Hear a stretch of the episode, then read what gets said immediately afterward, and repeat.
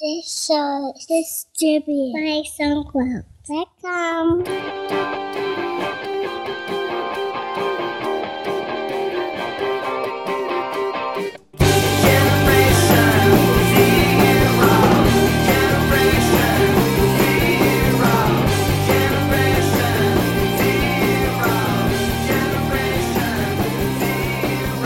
Welcome Welcome to another fantastic bi weekly episode of TechZing, episode 245, hosted by myself, Justin Vincent, and Jason Roberts.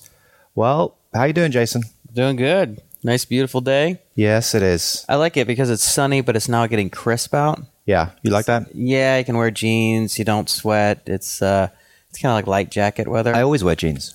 I know. It's like 100 degrees out. You're sweating out your off. You're sweating on your eyelids. It's so hot. Yeah. and it's, you're wearing your jeans. But um, yeah, it's uh, yeah, I love this weather. I feel more productive. Do you? I'm not. No, it's not that I just Because feel it's more not produ- super hot? Yeah, I'm actually am more productive. When it's hot out and I'm uncomfortable because I Yeah. just because of the heat, I've just I'm lethargic. I'm you know I, I don't You just want to lie back and fan your face. I don't know. Well, we our air I, our air conditioner broke. Our central air broke a while ago, Oh, yeah. and the cost to replace it was just going to be like some ridiculous amount of money, like ten or twelve thousand dollars. And so we were kind of we've been putting it off, and the solution was to buy one of these these like um, portable air conditioning Yeah. units. And so we bought one for the office, but it's just barely adequate. I mean, I have that thing blowing right on me, and it's still How much uh, productivity do you think you lose? Do you think you, like, in, if, you could quantify it to financial dollars? I think I'm from twice, having no I think AC. I'm probably twice as productive. Well, now, like be- in a day that- like today, when it's when it when it's you're when it's it feels, especially when it's like the sunny out. So uh, when it's sunny out, I'm like optimistic. It feels like it feels like you don't never you don't know what's around the corner, but it's exciting, and it's crisp, so you're comfortable. I don't know. It's just it's something uh, about this kind of weather. It makes me Doesn't that mean that it would be worthwhile investing the twelve thousand for the for the full AC in the whole house, which would make you twice as productive? You know, I would probably, um, yeah, if you're going to boil it down to an equation, Hmm. it might make sense. But that just assumes that we have the twelve thousand in cash available, Because, for example, does the you know which we don't. We don't. See, the thing is, are the kids happier in in if if, that, if there was AC in the whole place? I mean, would would your life generally be multi? You know, would it be a hack to make your overall life just better? yeah, but it's not like we have twelve thousand dollars sitting around. I see. It's all theoretical, right? No, it's all in Tesla shares. Well, yeah, I guess if we had not put money in Tesla, but then that those Tesla sh- shares are worth many times what they originally were. So Yeah. it was probably smart if you're measuring against that, but that's an anomaly. But even still, last year we spent um, a lot of our free cash just paying back um, debt, getting out of getting completely out of debt from previous years, which Mm-hmm. Yeah. we've talked about. So anyway, yeah, man, this um, I'm loving it. Feeling Great. good. So uh, Yeah. So, um, I got, I mean, I have a, a few things to talk about. Um, Sure. but not anything that we don't normally talk about. Uh, but I'm happy to like get straight into it, or if you want to get into your tech links or whatever you want. no, I got all kind of stuff. Why don't you start? Well, I was just going to start with AnyFu. I knew you were. You always take the easy stuff. Yeah, exactly. well, um, so you know, we have been putting putting shout outs on TechZing to get a business partner with AnyFu. And um, we we've had a few offers back, but I mean I'm surprised we haven't had more because to me, if you're if you're a business, if, if you want to kind of wet your teeth at marketing or growth hacking or whatever, like it's the absolute perfect scenario. I mean, you got a fully blown, proven business that you know generates revenue and is just waiting to be you know worked on Marketed. like like the, you've the, the Seth Godin talks about the dip right you know eh, there, there's a dip to actually build a website to create a website to get people to use it all that kind of stuff and if it only needs marketing you know you are a, a long way there right Yeah, well, yeah. I mean, I, I don't know. I mean, you're part of the way there for sure. But so just to just to clarify for anyone who hasn't listened to recent show, um, we were we were looking for a marketing partner. We We're Yeah. working for a partner that would help would actually take care of the marketing, growth hacking, sort of business development side. Mm-hmm. And we have everything else taken care of. Like they don't have to deal with the technology. They don't have to deal with um, all of the sort of accounting, legal crap, setting up the Yeah. business. I mean, everything's in place, right? We got Everything. the brand, we got everything set up, and everything worked. We proved it out. So, but what became clear is that neither of us was either willing or interested or had the time or whatever you want to call it to to spend the necessary energy into uh, building up the marketing, mm-hmm. right? Yeah. So we and so the the and, and this was this was something I had talked about before we we partnered up on this. Is that I I always think getting two tech guys to partner up is usually not your not ideal. Usually you want someone who's going to do the marketing stuff and someone who's going to do the the development because then you end up having two tech guys looking at each other so, so who's going to do who's going to do the marketing and no one really wants to do it and which is almost as bad as having two business guys is like okay so we have this great idea how are we going to get this thing built Well, we also had to even up as well because you had taken more of the tech. So I had to do something else. And that was basically spend money on someone to get experts on the site. So you didn't want to do it yourself Right, because it's it's a lengthy process, right? And like, you know, I have a lot of other stuff to do. But that's got to the point where we do have like e- enough experts on the site where you come there and to the site, and it's like, okay, I, I could probably find someone for most major topics. Yeah, you know. yeah. So um, we so we put a, we put we put the call on the show once or twice, I think, and we got uh, you know we basically we just had two people contact us. Mm-hmm. Lance, who's a friend of ours, expressed some interest, but he was just too busy with work. And then um, I got another email, and but I, neither I don't think would be quite the right. Well, I don't. Who knows? Lance could have been the right fit had he had the time and interest. Mm-hmm. But um, so we got. Uh, I, I won't give his full name yet until we Just Dave. Set, we just Dave. Dave. So Dave, guy named Dave, who's um, a listener to the show, um, sent me an email and it's like, hey, and we had actually corresponded previously. Yeah. He had, I can't remember the exact story, but he had sort of utilized a Luck's surface area concept. Like I think he wrote a follow up post about it related to some stuff he was doing or some, something, and somehow it led him to getting a job at a really cool startup in I think he's in the Boston area or something. Oh, cool. So um, anyway, he's well, he's a developer primarily. He's been really wanting to get more into the growth hacking marketing side, and so he's just spending a lot of his time over the past year or two learning from and working with the people at his company who do that sort of stuff, trying to understand how they think about it, how they attack the problem, how they go Yeah. about it, whatever. So now he's like ready. He's like, I want to start doing this. And I guess he saw AnyFu as an opportunity to, you know, it's like plug and play. It's like, okay, we got everything else in place. Yeah. We just need someone to go out and try 20 or 30 different things and actually put some energy on it and see if these things can work to, to get this marketplace really kickstarted. Exactly. It's a sandpit. Sandpit for him. A sand, oh, like a Yeah. sandbox. Give me Yeah, sandbox. sa- oh, sand- uh, did you say Sandpit sand- sounds like uh, quicksand. Oh, really? Let's hope it's a sandbox and not a quick. I, not so quicksand. do we say sandpit in the UK? I don't know, but Oh, you say anyway, sandpit? yeah. But anyway, sandbox. Yeah, I mean it is. You, you just you can totally just get your teeth wet doing whatever. But um, he he looks he looks the part as well, which which I always think's a good. Yeah, sign. you have this weird thing where you like look at people and you go, "Well, that person just doesn't look like that this," or they don't look the right. and I, I always think that's really weird, but um, most more importantly, he seems to uh, be a sharp guy. He seems like he's he's listening a really nice Well, guy. that is important, obviously. What? That he that he he seems like a sharp guy. Yeah, no, he seems smart. so- he know, Andrew gets it. He he knows what he he he listens to the show, so he knows us. right. right? He knows our personalities. He knows what AnyFu's about. Yeah. He's has a uh, he's a developer, so he understands the tech world. He understands what the technologies are. Even if he is an expert in any of them, he knows what they are. He can talk about them, which is which is helpful. very important, I think that's helpful. Um, and uh, and I think more importantly, he's really interested in doing and learning about and experimenting with the growth hacking stuff. You know, and uh, and I think that's the most. I, I like. I put a um. I wrote a post on Google Plus a few days ago. You know, putting it out there again. Say, hey, we're looking for a third partner for AnyFu, and one of the things I said is like, look, we don't really care if you're an ex- if you have a lot of experience, because you're going to just have to try out a million different things, and we have more than enough ideas and things that you can try. You know, and in the end of the day, you're just going to have to try a bunch of stuff. Because building a startup's about the hustle. It's about the hustle rather than the knowledge.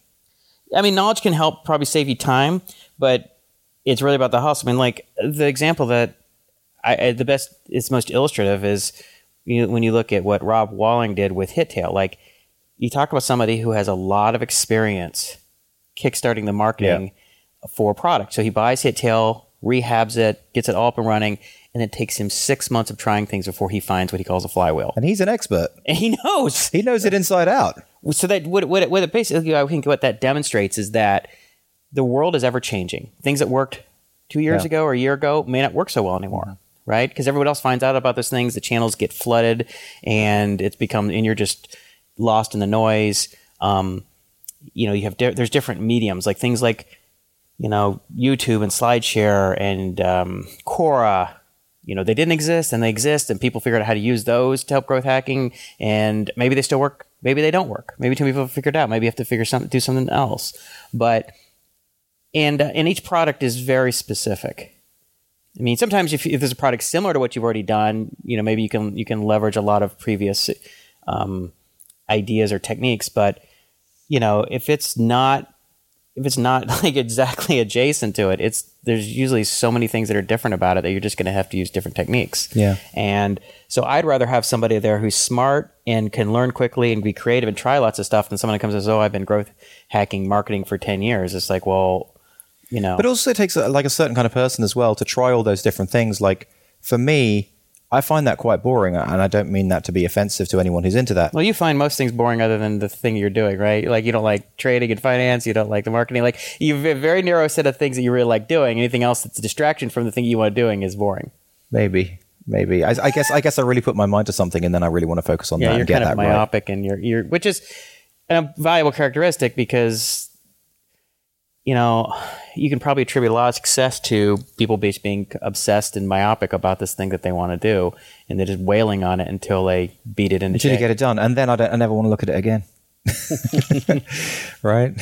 So I, I mean, I'm really excited. I mean, so the where, where we're at right now is, um, you know, I had a talk, I had a, a, a, a you know, a, an introductory phone call with Dave, and we went through everything, and and um, I basically said, look, man, I mean, Justin are gonna be easy to work with. We're gonna be flexible and generous, and let's just figure something out and make it work, you know. Um, and uh, then you and I had a call with him yesterday, I guess it was, and you know, and and everything seems like it's looks promising. And I, and now Dave wanted to talk to um, half a dozen experts and clients to get a sense of how the product worked for them and what their thoughts were. So I sent them intro. It makes sense. You don't want to go in totally blind. Like, no. yeah. no. Well, that just shows me that he's, you know, that's a good example, right? Like if he just, I think it just shows that he's if he's willing to do a little due diligence, then he's thinking about it. He cares about it. Well, also with that, you know, by speaking to those people, he's more likely to produce good campaigns,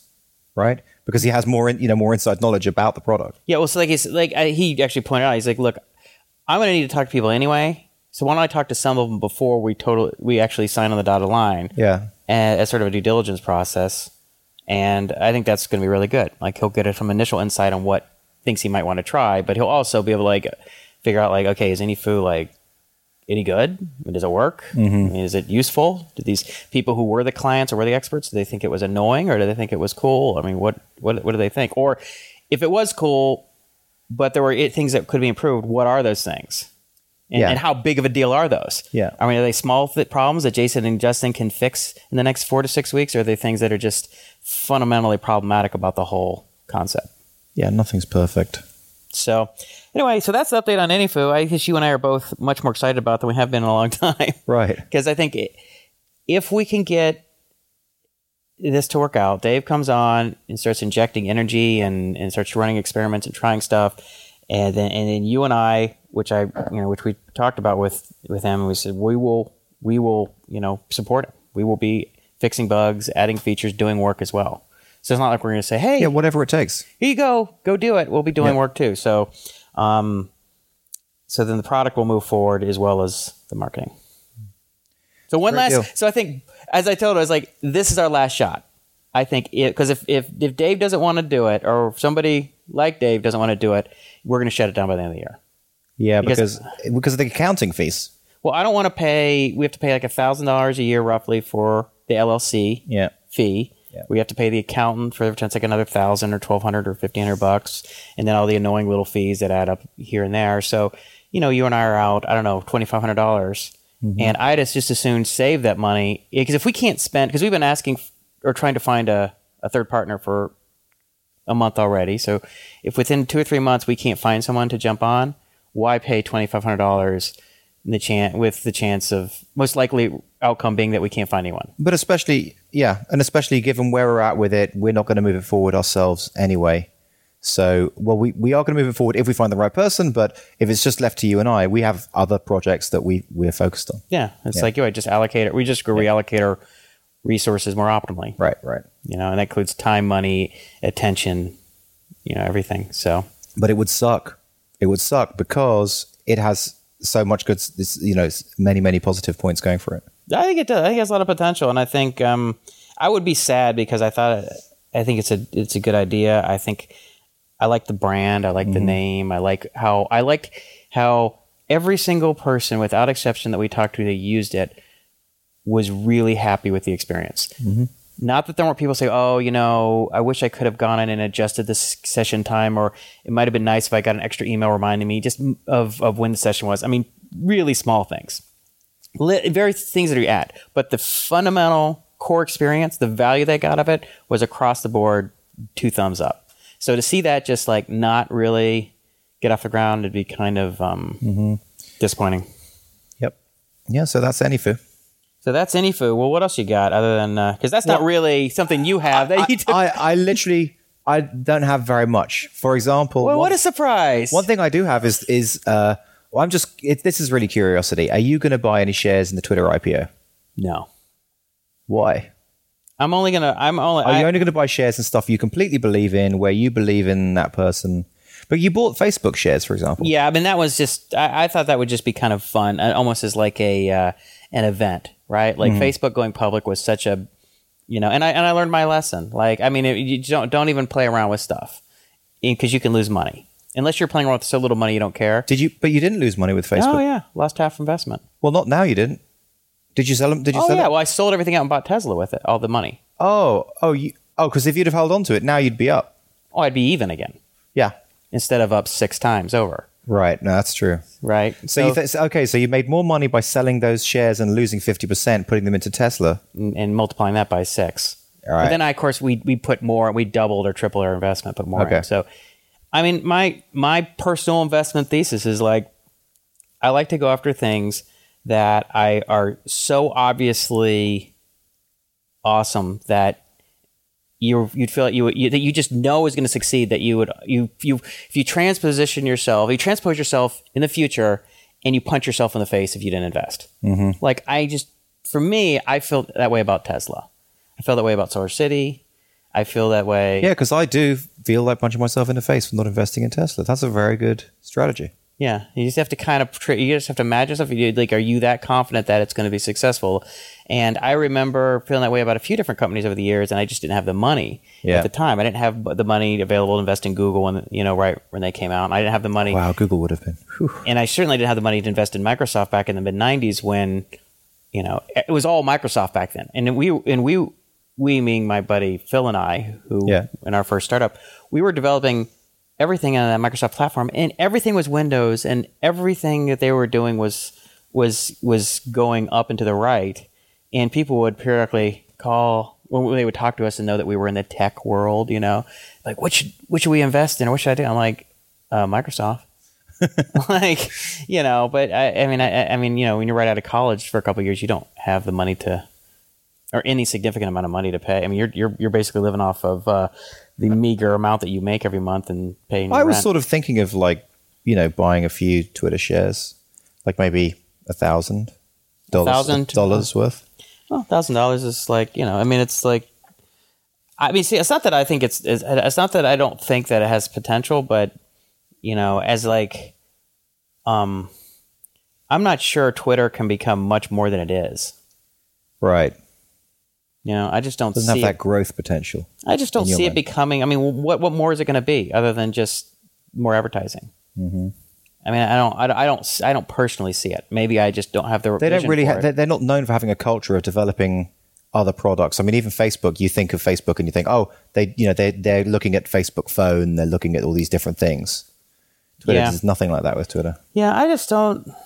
I just don't see it. I mean, you know, which is, yeah, I, you know, it's- Twitter is kind of the same thing it's been for the last four or five years. Yeah. And what more can it be? The only way they can do, and it's like I, I don't think. Sure, it can ex, it, it can ex, ex, it grow in more in the developing world or something, but the developing world doesn't have as much revenue, right? So it's like okay, so you have a bunch of people who in the third world who make five dollars a day. So what does that mean in terms of revenue for the company, right? It just doesn't make. It just to me doesn't make. I, I don't see it. I don't see it being. I don't see this huge growth. We may actually be getting to the the Twitter bubble because I've noticed that ads are really, really using Twitter now. Like even even as part of the ad copy, like there was a a Subway ad where the the guy goes hashtag delicious, hashtag awesome, hashtag tasty. You know, like they're actually saying it as part of the ad. Maybe it's to the point where it's become so ubiquitous that it's it's even just going to get unfashionable. Do you know what I mean? and, and these things do. I mean, like, Yeah. that's the way I felt about Facebook. I remember talking about it uh, to this is probably two years ago. I was at the uh, gym playing basketball, and you know, most of the guys that I play with are a lot of them are young, you know, early twenties kind of mm-hmm. stuff. And this one guy was probably he was actually really young. He might have been like nineteen or something like that. Mm-hmm. And I, and I, how, something came up about technology or whatever, and the internet and about Facebook, and I said, "So, do you and your friends use Facebook much?" And he's like, "No." it's like, "My mom's on Facebook, right? Right, yeah. It's like having a party at your house when you're in high school. It's like, you know, it's not, and it becomes uncool. I mean, cool. Being cool is fundamentally separatist from what most people are doing. If everybody think if everyone is cool, nobody's cool, right? It's the cool people are are are it's it's sort are sort of separate themselves. Everybody else is lame. We're cool. As soon as everybody's doing going, he's listening to the music we're listening to, or wearing the clothes we're wearing, or going to clubs or whatever we're doing. That's no longer cool. We're moving out. I definitely see people shifting away from Apple for that reason, shifting to Nexus or to to Android. Yeah, I don't. I, I don't know if I described it as quite the same thing, the social network, but I think, um, I mean, I think the thing with Apple is, um, it's, uh, I mean, it's just, it's, it's Apple with Steve Jobs. And, and we're still, we're, we're living with Steve, jo- the ghost of Steve Jobs. And we're, we're, we're still, eh, you know, the designs, the ideas, the concepts, all the, all the sort of earth changing, um, innovations that came from him are not coming anymore.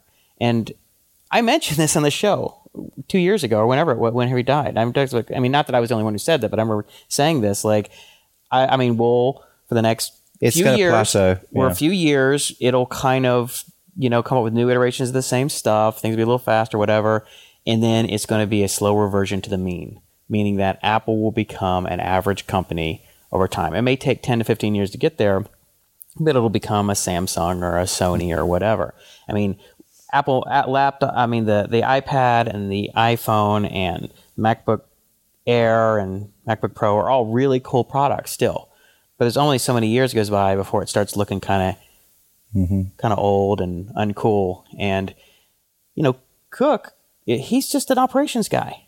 He probably doesn't have a creative bone in his body, much less have the like absolute certainty that even if he had the vision, you know, that this is the way to go, this is how we're going to change the world, and having that sort of charisma, that ridiculous overtop t- tenacity to to will it into existence. He's just an operations guy. He doesn't have that, you know. Yeah. I mean, there's just there is no Steve Jobs. There are people who are just singular in their ability to will things into existence. Steve Jobs is one of those people, and Elon Musk, in my opinion, is one of those people. Steve Jobs is gone. There's nobody to replace him, and there's no. And they, I, I read I read some article a couple weeks ago or something. Was there was some female executive they're thinking about bringing in, or they do are bringing in, and she's like going to do sort of media and marketing, and they're thinking like, well, her together with Cook, like they'll kind of like will somehow create a synthetic Steve Jobs. I'm like, there's no chance. It's not even close. You know, it's not even close. But it's also someone like that really wants to do their own thing, so it's unlikely that they're going to work for Apple. Like they'll be doing their own startup somewhere, you know? Yeah, and uh, yeah, I just think you know it's like there are people that come along every once in a while in certain areas, whether it's art and music, business, sports, whatever, who are just so far above everybody else in certain ways, and when they're gone, they're gone. Yeah. You know, they just they come around once in a generation, and you know the way our world, you know, and I don't know. I I mean, it's it's too bad, and I I wish you know I don't I hate being like a a, a downer on the topic, but Apple is is not going to be the Apple of 2010 anymore. It's, Well, maybe maybe Uber's the new company we watch. Travis Kalanick. you know? Yeah, well, that's a different kind of company. I mean, Travis is has done a great job with Uber. Uber is, in my opinion, going to be a massively successful company. I I would equate it closer to something like an Amazon. Right. You know, something that's it's Well, Amazon's. I mean, what what Bezos has done is incredible. I mean, like you've got to give Bezos as much credit as Steve Jobs. I mean, what he's done, eh, but he's he's not as in your face, but he's uh, like he's changed the planet. You, you know, certainly certainly the tech world. I mean, AWS, Kindle, all the different things that they've they've done is unbelievable. Yeah, I mean, and, and yeah, in a different in a different way. I mean, Steve Jobs is more impre- obviously impressive because Yeah. of design aesthetic Right, and right. sort of product sensibility, Yeah. which really affect us when we see that those things and experience them like this is amazing. Whereas, you know, you get used to Amazon, like oh, I just order something, it shows up two days later. Well, but I mean- like anything, that's pretty cool. Well, think about AWS. It just seems like like the, the Elastic Cloud. It just seems like the, you know it, it's it's so it's a foregone conclusion. It's almost like the postal service. It's like, but wouldn't that be you know wouldn't you think that would be built by some great Silicon Valley genius? You know, something like that. Seattle, I mean, Yeah, but this has been built by a, a guy who started a bookshop. He's basically revolutionized the you know the the tech industry. yeah. You know that's pretty pretty Yeah. impressive. Well, and, and just to jump back to the Uber thing, so yeah, I mean, you know, I know Travis personally. Um, it's kind of weird to see if someone you know, someone you're. I, I would go as far as to say we're friends. Like I call him up regularly, and we and we just talk about our life. I mean, he's like, you know, we we're talking about you being myopic. Like multiply that times ten. Right. It's like Uber times 10. Like he is 100% obsessed with Uber, which probably to a certain degree describe explains why it's been successful. Right. I mean, you talk about someone who's absolutely 100% focused on but wouldn't you thing. think that Steve Jobs was like that as well? Yeah, probably. Yeah. Yeah, I think some people are. Like I said, I think Uber obviously is it's going to be, it's going to be huge. But it's also just got a great brand appeal, like even the word Uber and just everything about it. I like it, Yeah. and I like it's it's just cool. Like you you open the app and you see the little cars coming your way, and I know that you are very responsible for that as well. It's just a great little it's a great little concept. When when I show people that, they're like, "What? You can see the car coming to you." I'm like, "Yeah, it's coming on the road." like that just blows people away every time. Well, you're always kind of a naysayer. You're like big fan of Hailo. You like the you like the cheaper, the lower end. No, you know something? It's funny now that I see the difference between Uber and Hailo. Like, I the brand, like the the, the kind of brand of excellence, I really You really appreciate that. appreciate that. Yeah, Well, it's funny because it's I, I, it's, it, it, it makes sense that you you arrived at that because you're also the person who, as in, and you had explained this conversation you had with somebody about how the reason you like Apple or the iPhone over Android is for all the fit and finish, quality of product, quality of Right. experience, and you went, you know. So you and I had a conversation. and You're talking about how you went back and forth with this guy who couldn't understand why you would use an iPhone, and you kept showing him all these different visual just basics. Yeah, but I ne- by the way, I never said I was a big proponent of Hailo. I just I just I was parroting what a cab driver was saying to me in Chicago. I, I was not. Yeah, Yeah, well, no, you. I. I don't know. I, I felt like you were. Um, maybe, maybe I'm interpreting. I was taking it a little personally. yeah, I think so. But I felt like you were thinking that Hailo is going to eat Uber's lunch because it's less expensive, and the and you felt like the cab driver got a better deal, or I can't remember what it was like, But it was less expensive. Like it was just cheaper or something. Well, there was a no. There, there was just a couple of basic points. Like one of them's like it seemed like when they were introducing it into a town, they were doing it in a very personal way, where, where they were like walking on cab ranks, talking to cab drivers, you know, and and also I guess that they're in Europe, but but But that's what Uber as right? as it's played as it's played out, and and Uber has got the investment from Google and Oh, it has nothing to do with the investment. The whole thing. I mean, it has nothing just- to do with that. I mean, Uber spends a lot of time. It does background checks. It has a series of. Uh, they they do they go through a course and they have to go all sorts of testing and everything to make sure these these guys are um are are good. Like a lot of people just apply and they aren't accepted. that's No. awesome. Yeah. So Yeah. it's it's all about really Uber is more in line with your thinking of like vertical top to bottom quality of experience. managing the experience. Like Uber is Every- every component. obsessed about managing the quality of the experience. Where Hailo and other things are much like here. You know, we, we just sign up a bunch of cab drivers. So it's like so Hailo's like Android, Uber's like Apple. If you want to put com- Maybe if you had to, way. if you had to make that comparison, for sure. Yeah, uh, yeah. I mean, so just for the record, like I've never thought that Hailo was better than Uber. I don't know. Could somebody go and listen to a show? Do Hailo? We talk about Hailo. Don't I'm pretty sure. I'm pretty sure. That's the case. I think you were skeptical of Uber and that. No, no, no, no, no, no. I don't. I how could how could I be skeptical of a company with that growth rate? I mean, Well- that would be insane. Well, this was earlier. This is earlier. no, no, no. This was Like a year like- ago, year and a half ago, when Yeah, you went but- to Europe. No, no. This was coming back from Chicago. Oh, was it Chicago? Yeah, Okay. Oh, I thought you tried it when you were in London once too. I guess you're right, Chicago. yeah. Okay. Well, anyway, let's uh let's move on. All right. So, Um, well, what about the mystery of Google's floating barges in the San Francisco Bay? you know, I haven't read that. Just there's these there's there's these barges that are that look like they're you know data centers the size of I don't know a New York's a New York City scraper. And They're that large. They're, they're, I mean, they're they're full like oil size barges with with stacks of about six or seven.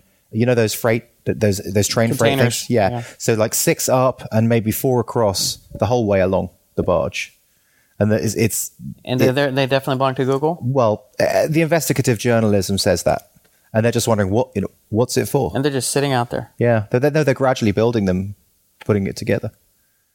Would seem expensive to have them sitting on barges. I mean, why wouldn't you just stack them on land somewhere? But uh, do, do, uh, like, I, I guess the thought is maybe there's some kind of, it, you know, international like sort of freedom concept.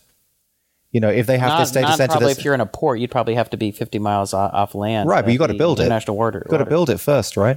And then you send it out. Interesting. Yeah, It's like uh, something on a TV show Lost. Remember? right. Uh, like it's some kinda interesting to say like, the least, is- right? The Dharma Initiative. Yeah. anyway, I just thought I thought that was an interesting thing to bring up, but uh, I don't know how much we could talk about it. Yeah. Um, so I want to talk. Um, I want to talk ca- Catalyst, actually. Um, so, well, first, I I guess I'll start off and say I, I wrote a um, a Google Plus post called "My New Strategy for Teaching Kids How to Code." So, I, I wasn't I wasn't going to take a lot of time and write like a a, a an art what I call an article that I put on my website. Um, but I said, you know, I'll just I, I just felt like I needed to like put in put down in words, not on paper, but on screen, what I've been thinking about, like, you know, what we talked about on the show, like my new strategy, like, okay, what are we gonna do this year to make this work? Like what I mean there were there were there were six or seven things that I thought didn't work very well last year. Um, some of them were just logistical slash technical problems. Some of them were um, more just choices about what we were working on and how we were working on it. And so I, I started thinking like, you know, what what are we going to do differently? And um, you know, sometimes you have these things, you just got to put them down. Is it? Can you list them off quickly? What the, the individual Yeah. things are? So the thir- three one, the the titles are one, don't patronize. Two, breadth first learning, and three, challenges, points, and levels. So the don't patronize one uh, basically means like no um, drag and drop baby sandbox stuff. You know, it's like there's a lot of people putting effort into creating these sort of these little games or or very closed, simplified programming environments. So it's like we're teaching kids to code because they can drag and drop these little elements and they get the sense of like what a computer program does, or they can play like a video game. And I actually even built something similar like that, thinking of uh, at the beginning of last year as something I, I was thinking maybe we could play with a Catalyst. Um, but I think I think all that stuff actually um, doesn't get you very far. Um, because I think it's not it's not in the, at the end of the day it's not really teaching you programming. Because if if I said to you, Justin, I know how to program, and you're like, oh, really? You know how to program? What do you know? What do you program in? I said, oh, I program in Scratch. right. You would laugh in my face. You're like, dude, that's not programming, right? Well, I mean, where you wouldn't tell me. You would say if it would. Would you say, "Oh, Jason knows how to program"? You'd be like, "No, he doesn't know how to program." So, if that's not programming, then what are we teaching them? right? We're not really teaching program because as an adult, you would not say another adult knew how to program because they could do some conditionals and loops in Scratch, right?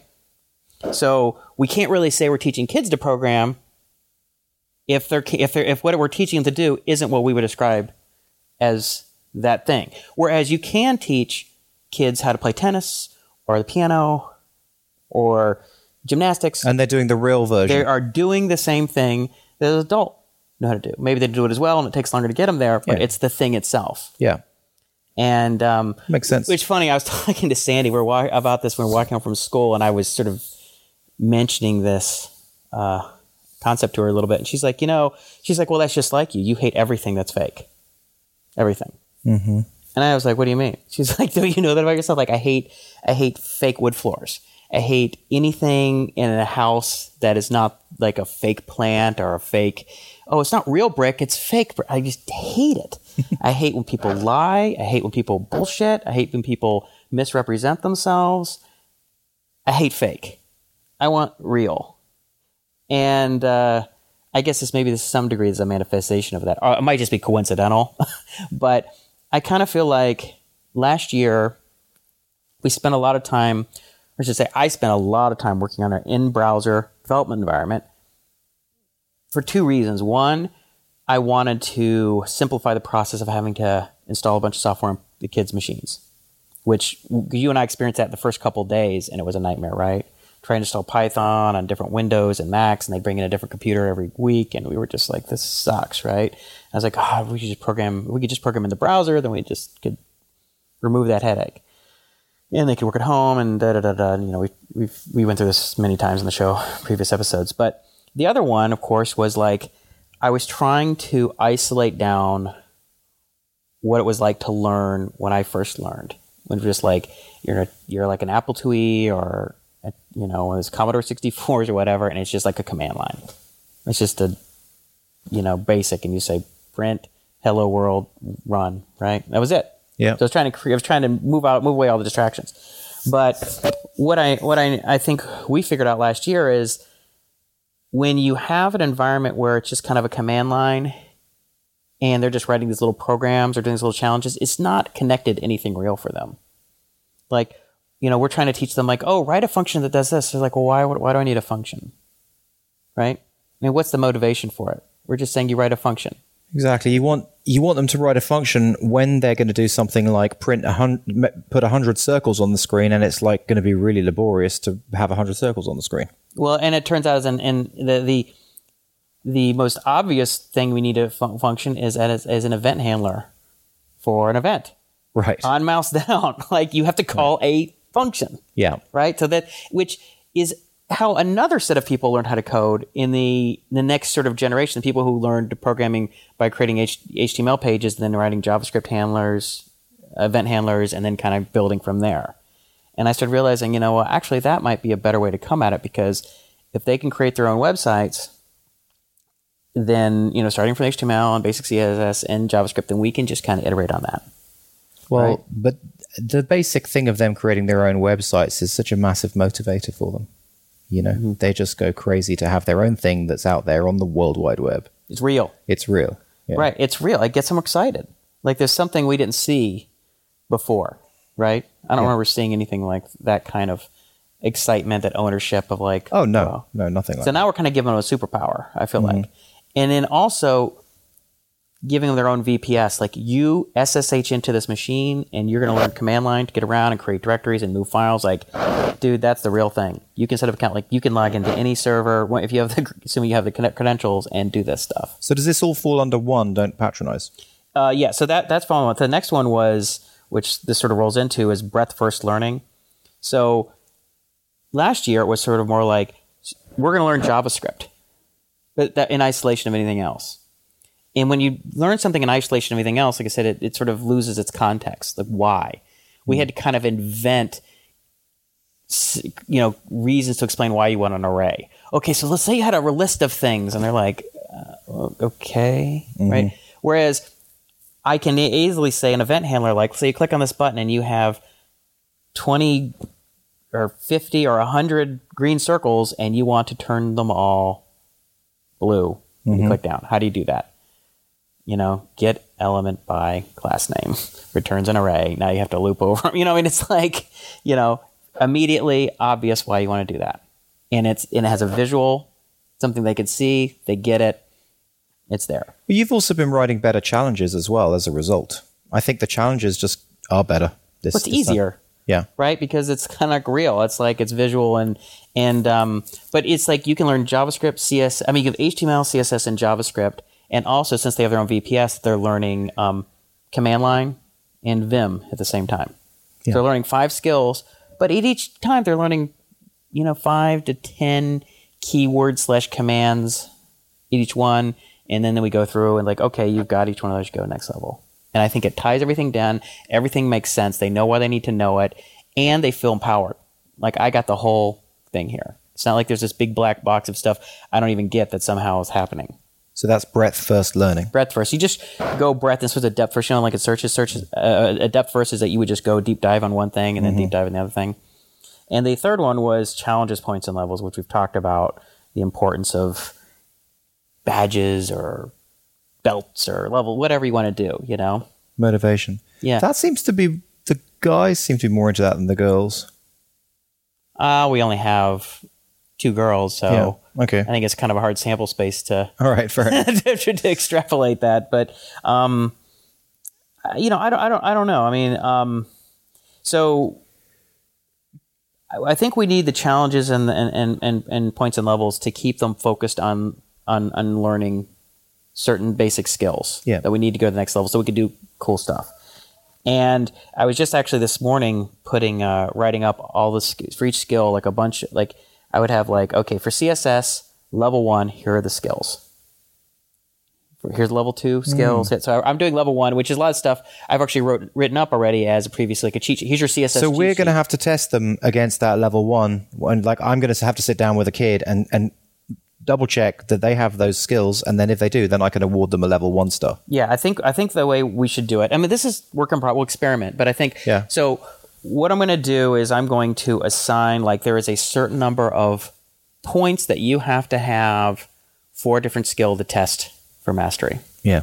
So if if they're like, well, I think I'm ready for JavaScript level one, I'm like, all right, sit down, and it's like five minutes, like just or five or ten minutes, like do a little test thing. I mean, it'd be easy to test for Vim and command line. Like, all right, all right, SSHN, create a directory, rename it, create another subdirectory, create another one, create a file, open up in Vim, edit it, delete it, rename it, you know, Yeah. whatever. Okay, boom, ls, L- oh, how many files, you know, they go through it. Got it. All right, you got it. Okay, Vim, Yeah. log in, go to the end of the file, go to the beginning of the file, copy this line, copy this, delete that, you know, move this in, undo. You know, it's like, okay, quit, don't save it, save it. You know, it's like, got it. Yeah. We can do that. And I think um, we might be have their way, easy ways to test. We might be able to do more like rather than having to code in front of us completely. It's just like, let me just ask you some questions. And if you can describe it, you know, we'll try to make it as efficient as possible. I don't want it to Mm-hmm. Yeah. be cumbersome or whatever. Okay. But um, yeah, so anyway, I just for the hell of it, I just submitted to Hacker News. And Oh, the this. So now going back to the Google Plus. the post. Google Plus post. So this was Yeah. the first three, the, the, the three points I wrote in, and it was really, f- you know, I said, ah, what the hell? I'll put it on, submit it to Hacker News, See what happens. and you know, it just fell off the front page. Had like two upvotes. I was like, oh well, you know, Did you? Yeah. Okay. Yeah. I didn't ask anyone to upvote it. I I gonna- didn't that's what I was gonna say, yeah. broadcast. I just whatever. Yeah. and then and then it like got nine points and popped up on the front page. Like I nowhere, and then it stayed up on the front page. It didn't get number one. It hung around nine or ten for like the entire day, pretty Oh, much. that's great. Got I got like ninety five Well, that, that's a, a tip of the hat. Yeah, it's a tip of the hat, and it. But what was interesting is it got 119 upvotes on Google Plus. Huh. That's a lot. You would think like, well, it would be a fraction of that. Like the Google Plus, the inter, the the engagement on Google Plus was extremely high. I got 39 reshares, Oh. and I got 44 comments. Oh, some of the comments with me was me responding to people's questions and stuff. Yeah. but that was huge engagement Yeah. on Google Plus From Google And- Plus, And yeah. I've been kind of lazy. I haven't really done much Google Plus in the last year or so. I, I, I remember I was doing some stuff about a year ago, year and a half ago, when I wrote some things, and then I just kind of stopped doing it. But then the reason I started is I, I just wrote a little thing about teaching Colby Vim and command line and the command line, and it got like 16 upvotes, and people were engaged. I'm like, wow, I guess people are hanging out here. Because Yeah. I'd, I'd I'd say a similar thing on Twitter, and it was just like nothing. It was like ghost Yeah. town. So Twitter for me, maybe it's because I don't have enough followers, but it's like almost no engagement. How many followers do you have on Google Plus? Uh, well, now I have about uh, I think twelve hundred and going on twelve hundred and fifty. That's a that's a decent amount of people that that's going out to with Google Plus. Yeah. you know, because it, yeah, yeah, that's good. But you know, you were talking about like, well, is anyone on Google Plus? Google Plus to me is like, There's more on it. More. yeah, people are Yeah. on it and they Yeah. write good comments. So that's great. Great luck surface area then. That's what I'm saying. It's like, I, you know, and plus, you can say a little bit more. Like, I feel like for Twitter, like you have to come up with some amazing, amazingly clever quip Yeah. to get any. But even then, you still kind of have to have already have kind of a good following to get for anything to happen from create any ripples or create like a ripple effect. Yeah, I, th- I think Twitter's much more lots of gradual things Unless rather than one big thing. Yeah. Whereas Google Plus, I, I've just I wrote two or three posts, and you can write you know you can write these kind of barn Much as you want. Yeah, yeah. So if I, which for me, it's better because I like usually like have something I actually want to write about, but I don't feel the pressure to write like a formal article. Yeah, so you don't do all the re-edits and stuff with Google Plus, you because because you like take five hours to write a normal blog. post. No, I mean the, the blog post. Like I mean, I spent a little time, and I probably spent like an initial. I wrote it in like a half an hour, and then I kind of went back and cleaned it up, maybe an hour. Well, on Hacker News, um, what was the discussion like? was it great, you Was know. it good discussion on Hacker News? Yeah, I mean, it was overall very positive, and and, and same in the comments. I mean, um, there were there was like one or two people who were actually just one guy was a little snarky in the comments on Google Plus.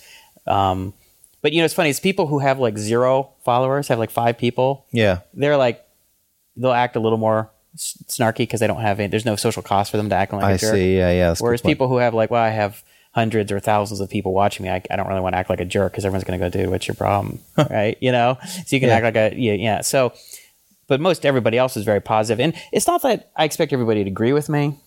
You know, it's just a matter of like, you know, whether you're snarky or you're just So on on Hacker, like, did you think the debate was better on Hacker News or the debate was better in Google Plus? It was probably similar.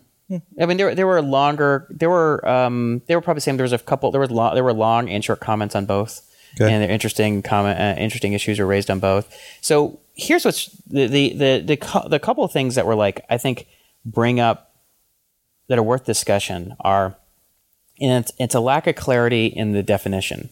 So when you say learn to code, what are you talking about? and and so for pe- some people have their mind like are you learning like code like a professional level developer? Or are you learning to like write a little scratch program? Like what does that mean? So people have wildly different ideas in their head of what that might mean and no one's clarifying it hmm. right? And so when people hear learn to code like you know, you know they're like well what you know some if you're imagining just keep messing around with your kid teaching them scratch and someone else is talking about teaching them c++ it's just they're different they're entirely different things. Yeah. and the question is are you talking about like preschool kindergarten or are you talking about high school kids? Completely different.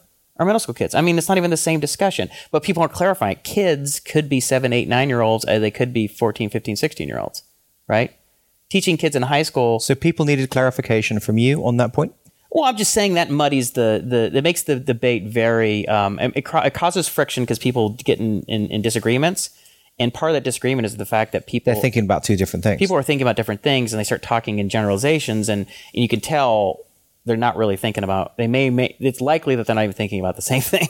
Yeah. and um, and a lot of times we'll say well what's the best way to learn teach kids to code? So that was one of the really interesting things is i got a lot of positive feedback because people people that people one applauded the fact that you and i are doing this they were actually doing it. I mean 'cause a lot of people talk about like well i've been working with my daughter a couple days we've messed around or i taught at this little camp for a little while. It's like no we, we did for an entire year you know like you really trying and the question is like how long are you trying for like what's the point i mean what's the end product of teaching them to code What Are you catalyst just- number are we on now? Session number 39 39. Yeah. yeah so the, so that's very different than if you did it for a, a couple weekends Yeah. right um, i mean i was talking to uh, sophie's mom um, sophie's one of the kids in her class and and she's like you know i took her to this one hacker space kind of things where the kids are supposed to be coding and there are lots of volunteers and stuff. And she said it was just so like nothing's really going on. It was just so unstructured and it was just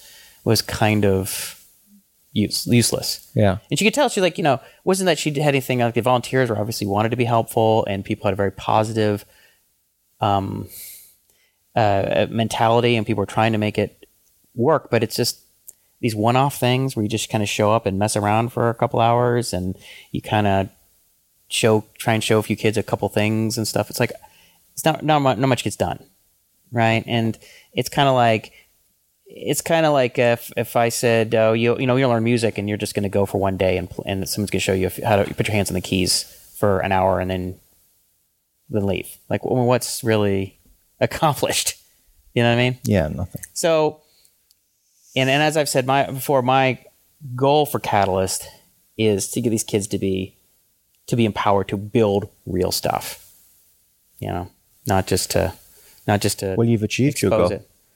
Well, they're getting there. They've already built real stuff. I mean, it's out there in the real world. yeah, yeah, but I- but I I mean I want them to go a couple magnitudes beyond this in the, within the next year or two. I mean, I think we're just getting started. So, Well, I bet it's not long before Colby's building iPhone apps and stuff.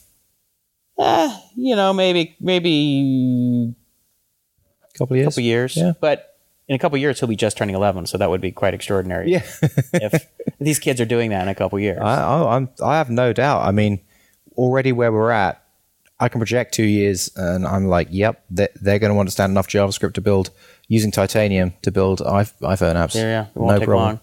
The the other thing too, on a, as, as I as, is wasn't just about you know we're talking about like what's the best way to teach kids and kids and because there was some pushback for some articles about I think it was one guy wrote this article I saw it didn't get any votes on Hacker News really, but uh, I happened to see it on the new page.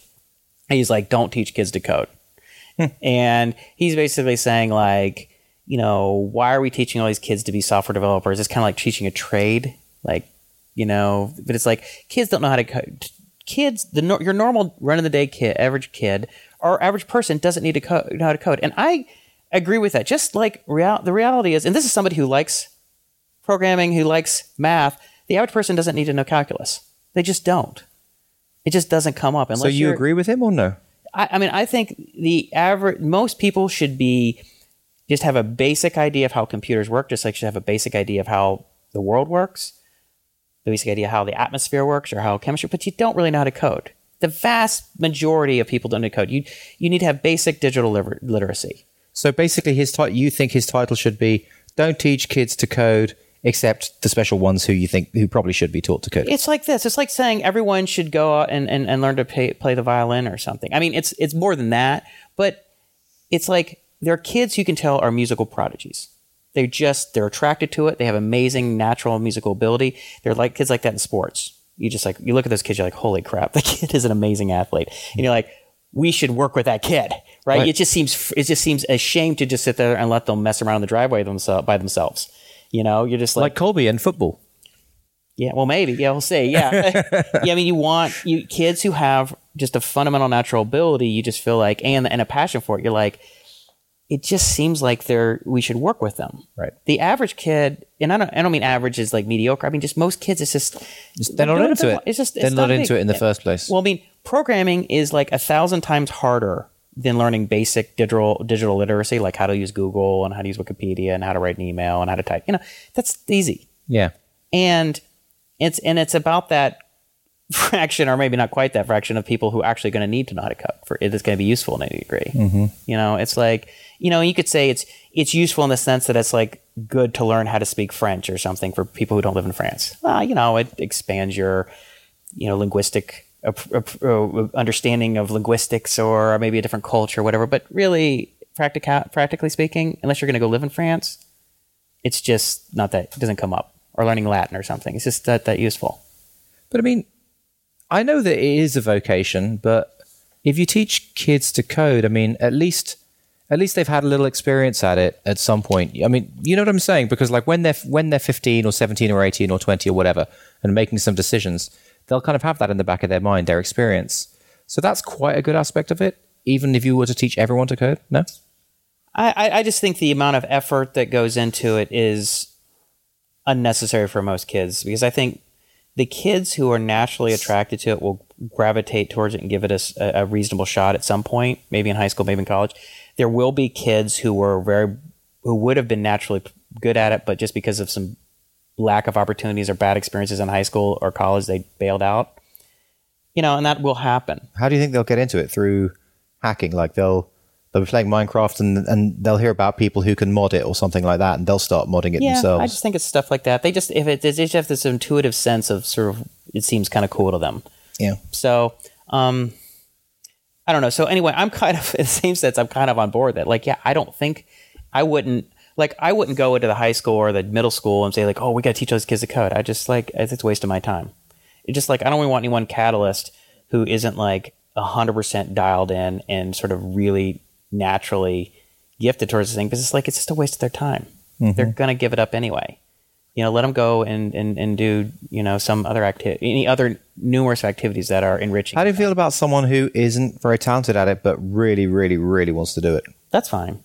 Yeah. Um, but, you know, but it's also, you also have to be careful about that because in, in, I always use the analogy to sports. So when I would see like these club soccer teams and these kids who are, you know, three or four standard deviations out and they're so much better athletically and intuitively and understanding able to play the game than your normal kids.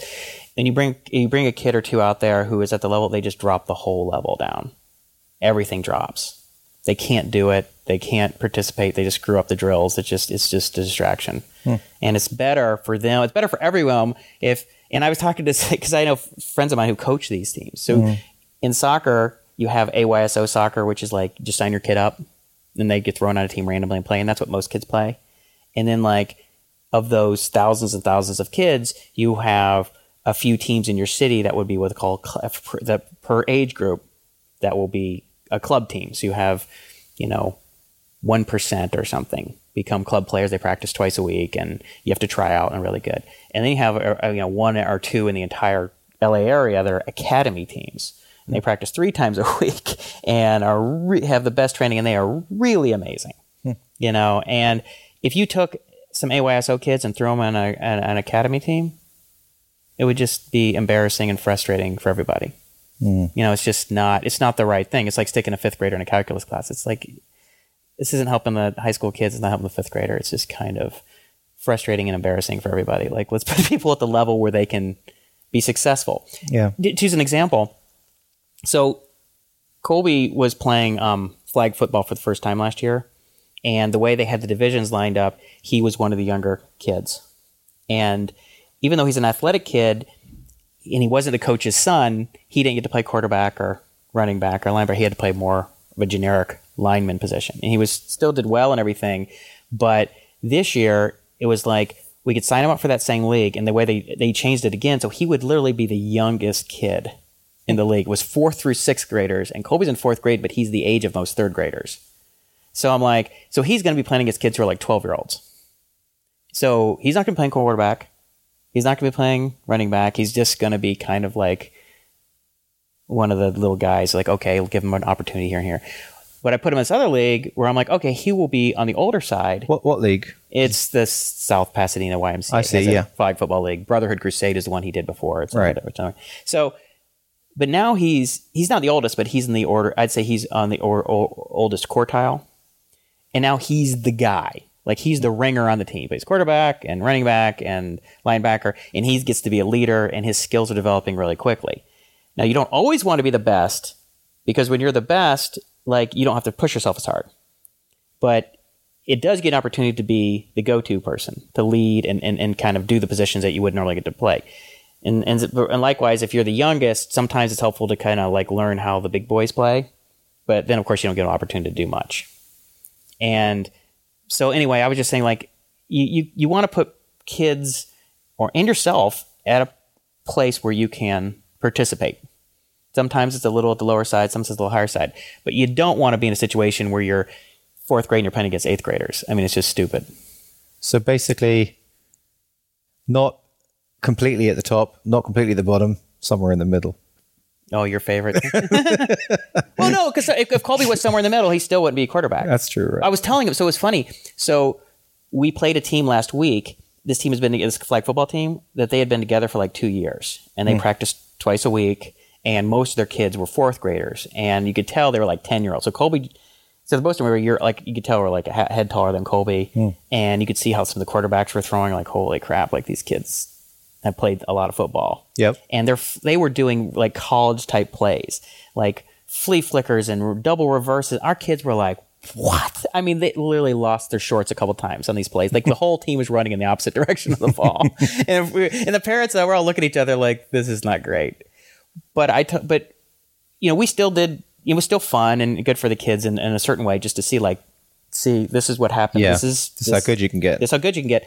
And but I told Colby had he, had he played with that team, and, and there was a chance he could have because his the coach was his assistant baseball coach. Right. And at the beginning, and Colby prac- did a couple practices at the end of the season, but they had already had their team together.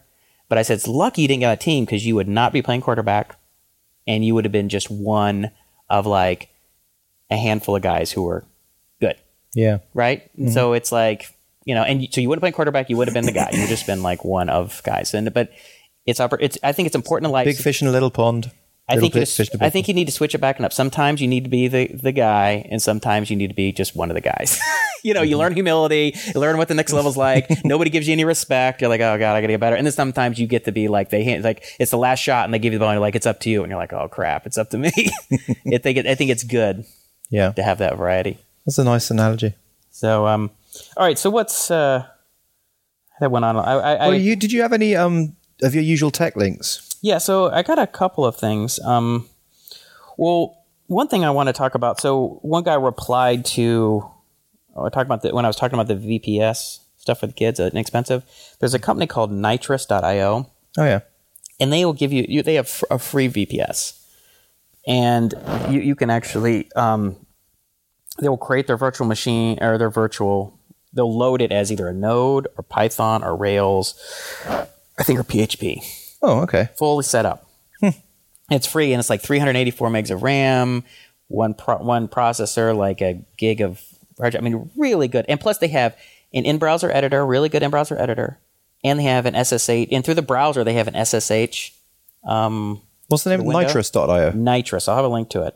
Um, now, I'm not going to use it for Catalyst just because I already have a bunch of kids set up in this other one, and I, I, it has a lot of visual coolness, but it's it makes things a little too easy for them. Okay. Like I, I don't want to. I want them to get used to just raw command line in Vim, like because otherwise it obfuscates like what is what is the baseline and what's all this other stuff. The same reason I'm not using jQuery. I don't want to like teach them jQuery and go, oh, by the way, this is just a library. Like actually, the real stuff is below this, and they're like, what? No, it makes sense. It makes sense to teach from the ground up. I, I agree. Yeah. So, but for but for profession for coders like us or students or people who are not to code who are like, I would just love to just go and experiment with a Node machine or Rails and just for free and have this really cool in browser environment. So, um, I've been listening to uh, the audiobook Masters of Doom Wow. about the uh, the id guys, John Carmack and John Romero, Romero, the guys who created Doom and Quake. oh, oh, right, right. Yeah, yeah, yeah. Yeah, it is really good. I guess the, um, who was it? Jeff Atwood wrote a blog post um, about something like you don't have to you don't have to have millions or something like that was the title of the blog post, and he's basically talking about how what a great book it was. And and I started thinking about how I'd signed up to Audible like a year and a half ago, and I get like on a credit every month or something like that, or two credits every month, but I don't ever use it. So I'm like, I have a lot of free credits. Yeah. I should f- try and find an audiobook that I like. And what always happens is, or what has happened in the past is I find an audiobook that I don't get that into, and then I just lose momentum on audiobooks generally. Where do you listen to it? Like when you're tra- working out? Well, I, I normally would listen to it while I was at the gym, but this is so good, I'm actually listening to it while I'm working. Oh, wow. And it's the kind of thing that occasionally sometimes I'll have to skip back and go, okay, well, I'm sorry, what? What did you guys say? Or what, did, what was going on there? Yeah. But, and like I was listening to it at lunch. I mean, it's really good. So I recommend it. It's Why is it good? I mean, it's just entertaining. I don't know. I mean, it's. I mean, I, you know, it's just a fascinating story about how they started it and they built up and they started these little, you know, what these guys like were before when they were kids, and then how they how id was formed and how they they basically redefined ve- uh, games. I mean, they're the ones who who pioneered the first person shooter, Ca- Castle Wolfenstein 3D or whatever, and yeah. Doom and everything. And um, I mean, I'm up just to that part. I mean, not that far into it, but it's it's read by Wil Wheaton. Do you know who that is? Uh, no, I don't. he was uh, he was on Star Trek New Generation. That's one of your shows, right? He was one of the actors who was the young kid. Uh, what was the kid? Um, Oh, oh, Wesley Crusher. is that the yeah the character? Yeah, I don't know. Yeah, okay, yeah, yeah. Wil Wheaton, I think, is the. That's funny. yeah. So he's the one reading it. It's um. Yeah, if you if you if you have like an Audible subscription or whatever, you listen to audiobooks, Masters of Doom, it's definitely fun to listen to. Masters of Doom. I noticed that I am more productive if I have something to listen to that is interesting but not so content heavy that it distracts me that I can't get any work done. And this falls in that area. Like a story like this, That's weird. I mean, I, I just I- couldn't possibly work while listening to any kind of audio whatsoever. I mean, words. Like I can do to music, but it really depends. I mean, there's only there's some kinds that I can't. yeah. Um, you know what I was listening to for a while that actually uh, I just would get me into the zone was the Tron Legacy soundtrack by Daft Punk. Oh, oh, right. Yeah, yeah. The the music. Yeah, and it was funny. It, the way the music is, is, it makes you feel. And it was funny because I was I was writing a. You know, I think I talked about I was writing these genetic algorithms. Yeah. And I was like, felt like I'm like I'm taking over the world kind of music. You know, You're like ah. nice. it's, uh, but that's uh, that's really good. You know, the other thing. Um, speaking of entertainment, so I um I had Colby watch uh, WarGames with me. Oh, uh, what, what's that? That yeah, yes, Professor Delkin. What is it? How does it go? Yeah, would you like Was- to play? A Would you game? like to play a game, Professor Professor Falken? Professor Falken? Tic tac toe. Yeah, and and uh, how about a nice game of global thermonuclear war? And what, and what did Colby think? Loved it. It's funny, yeah, because like even though they they look very outdated visually, some of these older Yeah, films. he said it was a little old fashioned. yeah, yeah, yeah, He's like, yeah, I generally like these more futuristic, but he's like, that was good. yeah. And so we had a great, great time watching it. In fact, it actually made him feel a little more excited about doing the command line stuff because it looked like that, Oh, right. Okay. you know. And then, um, Well, Jurassic Park looks like Command Line as well. If you look at any of the computer oh, stuff old they do. Silicon Gra- Well, they have those those Silicon graphics. No, but I mean, any any computers like they have they they show a picture of the fat guy operating the the computer. Yeah, yeah. What was It's the it's always name? Unix. What was the guy's name always from uh, Unix. Seinfeld? A string of really weird Unix commands that don't make any sense. Yeah, Newman. He played Newman at Seinfeld. Hello, Newman. and um, so I said, all right. I was trying to think of another thing that we could watch together. What, what is he old enough to watch that's not going to be too scary that he might like? That's maybe from the '80s or something. And so I had him watch uh, Close Encounters of the Oh. Third Kind with me. That's good. So we were only halfway through it. We had to stop it because it was bedtime that night. But uh, Well, what about Ender's Games coming out soon? oh yeah. Well, he he read the whole book. Oh yeah. Oh, great. Unfortunately, I don't know if we have time because um, uh, James Jensen, who's a listener, emailed me about it. He said, "By the way, you should have Colby read Ender's Shadow. I think it's called Really good. because the movie covers Ender's Game and Ender's Shadow. Oh, oh. It's kind of a oh. combination of both. So I might get Colby to get started on that. He's reading another book for school, but I might say, you know, put that on hold. Read Ender's Shadow because, but I don't know if we have time because uh, I want to take him on like opening day or pretty much because he's That'd be cool.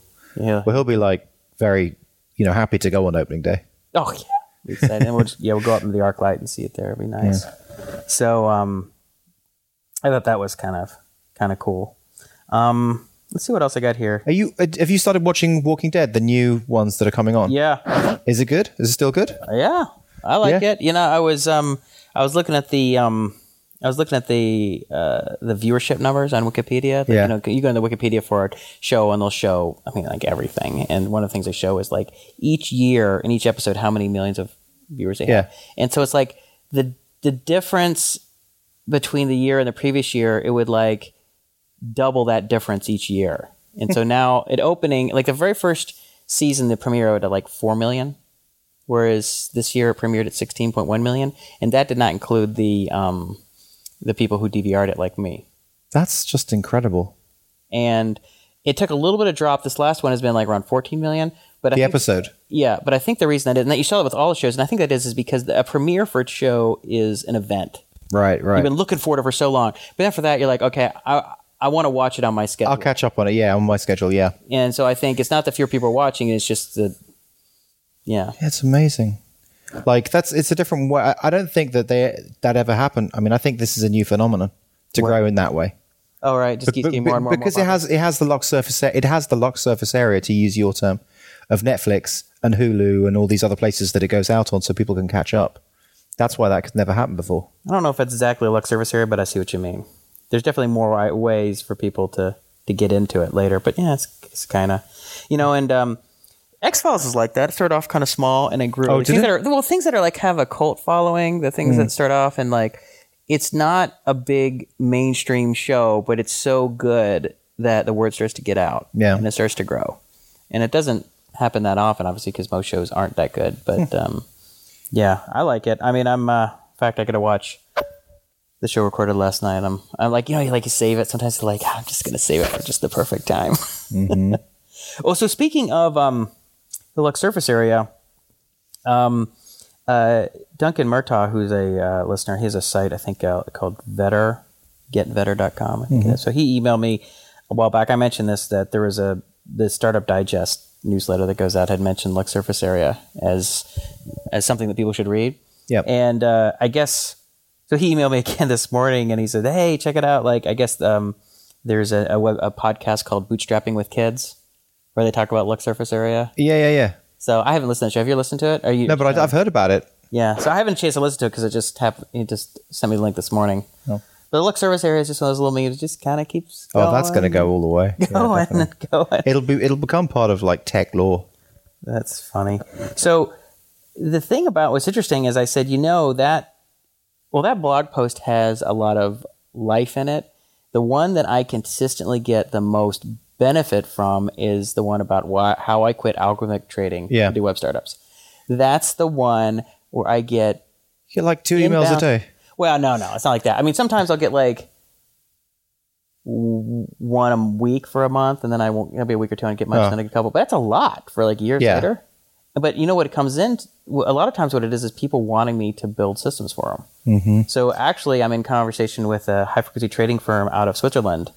That But that's exactly to- what the blog post is about. That you don't want to build those systems anymore. That's what's so funny about it. It- It's it's, ironic. it's, it's almost like as if you're a girl who said, "No, I don't want to date you," and like now everyone wants to date you. I know. I mean, I guess it has that sort of um, that reverse, you know, using reverse psychology. Yeah. Like, you know, you can't I'm too good for this. you can't come into our restaurant. I'm not gonna Yeah. be like, what do you mean? I can't go into a restaurant. I can't go into a restaurant. I'm cool. No, no, you can't get this club, or I don't know. As soon as you like put up like you the New York line, like everybody wants to come in. Now, I don't think that's just the case. I think what happened is the way people read it is they go, okay, the way this guy's talking about it, it sounds like he's done a lot of stuff and he understands how to do this stuff. And they read, they and they do a little more research on my website, and they can tell when I talk about past projects that I've done some a lot of work in this field. And when I say that I'm out, I'm not going to do it. I, th- I think the impression like, okay, so he, like Jason never was able to get a real financial return on the time put into this. Our project is an exception because we can pay him well, or we can do something that will make it worth his while. Mm-hmm. I think that's how people That's how they think about it. are thinking about it. Like, okay, yeah, I get it. Like, yeah, I, you know, I can see it's a hard, you know, it hasn't worked out, but you should talk to us. So you've got you've got another project on the potentially Yeah, you know, um, just consulting though, or Yeah, yeah. I mean, we'll, we'll see. I mean, so I I told him uh, I said, you know, I, I I can work two one of two ways. One, I can just do the um, hourly sort of advice consulting, and we can talk about what you're trying to build, and I can give advice on how to build it and what technologies to use and how to prioritize it and you know, whatever, all those things, and then just getting down the nitty gritty of like, okay, how do you interface with the data feed, and how should you do, build your order manager and your you know that kind of stuff. But I said, or if you want, I said I can actually build build start building your systems. I said if we're starting from the ground up, you know, we could start with something small, which is what I would suggest is let's get something up and simple in trading. Like it doesn't have to be this ultra high frequency sub millisecond optimized thing. In fact, really what you want to do is you want to build something that you know you're following sort of the 80-20 rule or you know where it's like okay let's just get something that's doing these things you want to do that it isn't their systems don't do it you know whatever. I mean it's the kind of stuff that most people write software eventually figured out like Yeah. don't try and swallow swallow a watermelon you know? It's it's not going to be pretty for anyone watching it's not going to be enjoyable for you. Like just take small bites you know? Um, you can you can consume an entire watermelon just do it over a period of a few days in like little pieces. So um, anyway they seem like really nice guys um, and uh, you know I'm gonna, ta- I'm gonna do a follow-up call with them tomorrow but um, Yeah, but that's again a result of that blog post. It's just amazing. It's just it's just amazing. Which the whole thing started at whole thing started as a Google Plus post. I was answering. Um, yeah, that was Google Plus. who's a question I was answering? It was um. He he's the fake name for the longest time. We used to joke about it. Oh, uh, Bam, Bams. Bams, yeah. Bams asked a question. She's like, "Well, if you know it's work in this field, why do you quit?" And so More I said, Palinda Singh. Yeah. That's happened to me as well, but um, the biggest post that I get is the one about being suspended, the, the Yelp, the Yelp post. Yeah. Basically, how I lost 2,000 bucks on Yelp. like, I get like maybe once a week an email, someone really? saying, yeah, oh, I feel for you, man. I feel for you, you know, that kind of thing. Yeah. So, but it does, doesn't lead to work, but it does, it leads to, you know, people sending in. Although, you know what? Easy, ezSQL has got a lot over the years. I think that, Yeah. that project, which is just a small project. So that was your best luck surface area thing, yeah. right? That's yeah. created the most. it, it- it's the best luck surface area because, well, like I said before, everyone on the planet who's used the internet has been served a page from easiest from me that, that has involved the ezSQL software because because it's in WordPress. because WordPress uses it. Right. so that's kind of cool. Um, but it, it, it does get a lot of love, and it, it's got a few you know get get pull requests as well, which is kind of cool. Mm-hmm. You know, people come on. You know, Whatever happened to that person? There was like some female developer came and rewrote the whole thing in a different. Well, I didn't. I, I, I didn't really look at. I mean, good luck to her. She's forked it. She's re, she's redone the whole thing in her own way, and that's fine. That's that's her project now. That's not ezSQL anymore. right. You know what I mean? Right. Right. Yeah. I think that's the way I feel about it. Do you have any other open source work that you've done, or is that pretty much it? Uh, double dollar, right. Right. Right. but uh, Nobody's taking you up on that. no, no. That's I think that's very um, Idiosyncratic. very idiosyncratic. Yeah. Well, but uh, uh, do you think you'll ever release any open source? I don't know. I've written so much software over the years that probably could have been useful, but I don't. It, it's not a really good use of my time. I, th- I feel like open source software. It's one of those things that if you're in school or you have a full time job somewhere else, then you want to work on some other fun thing on the side. That's a great thing to do. I don't think if you're trying to launch uh, you know, a, a s- other projects that it's really worth your time. I don't understand the psychology of open source. I mean, I know that I've made open source because I did this little piece.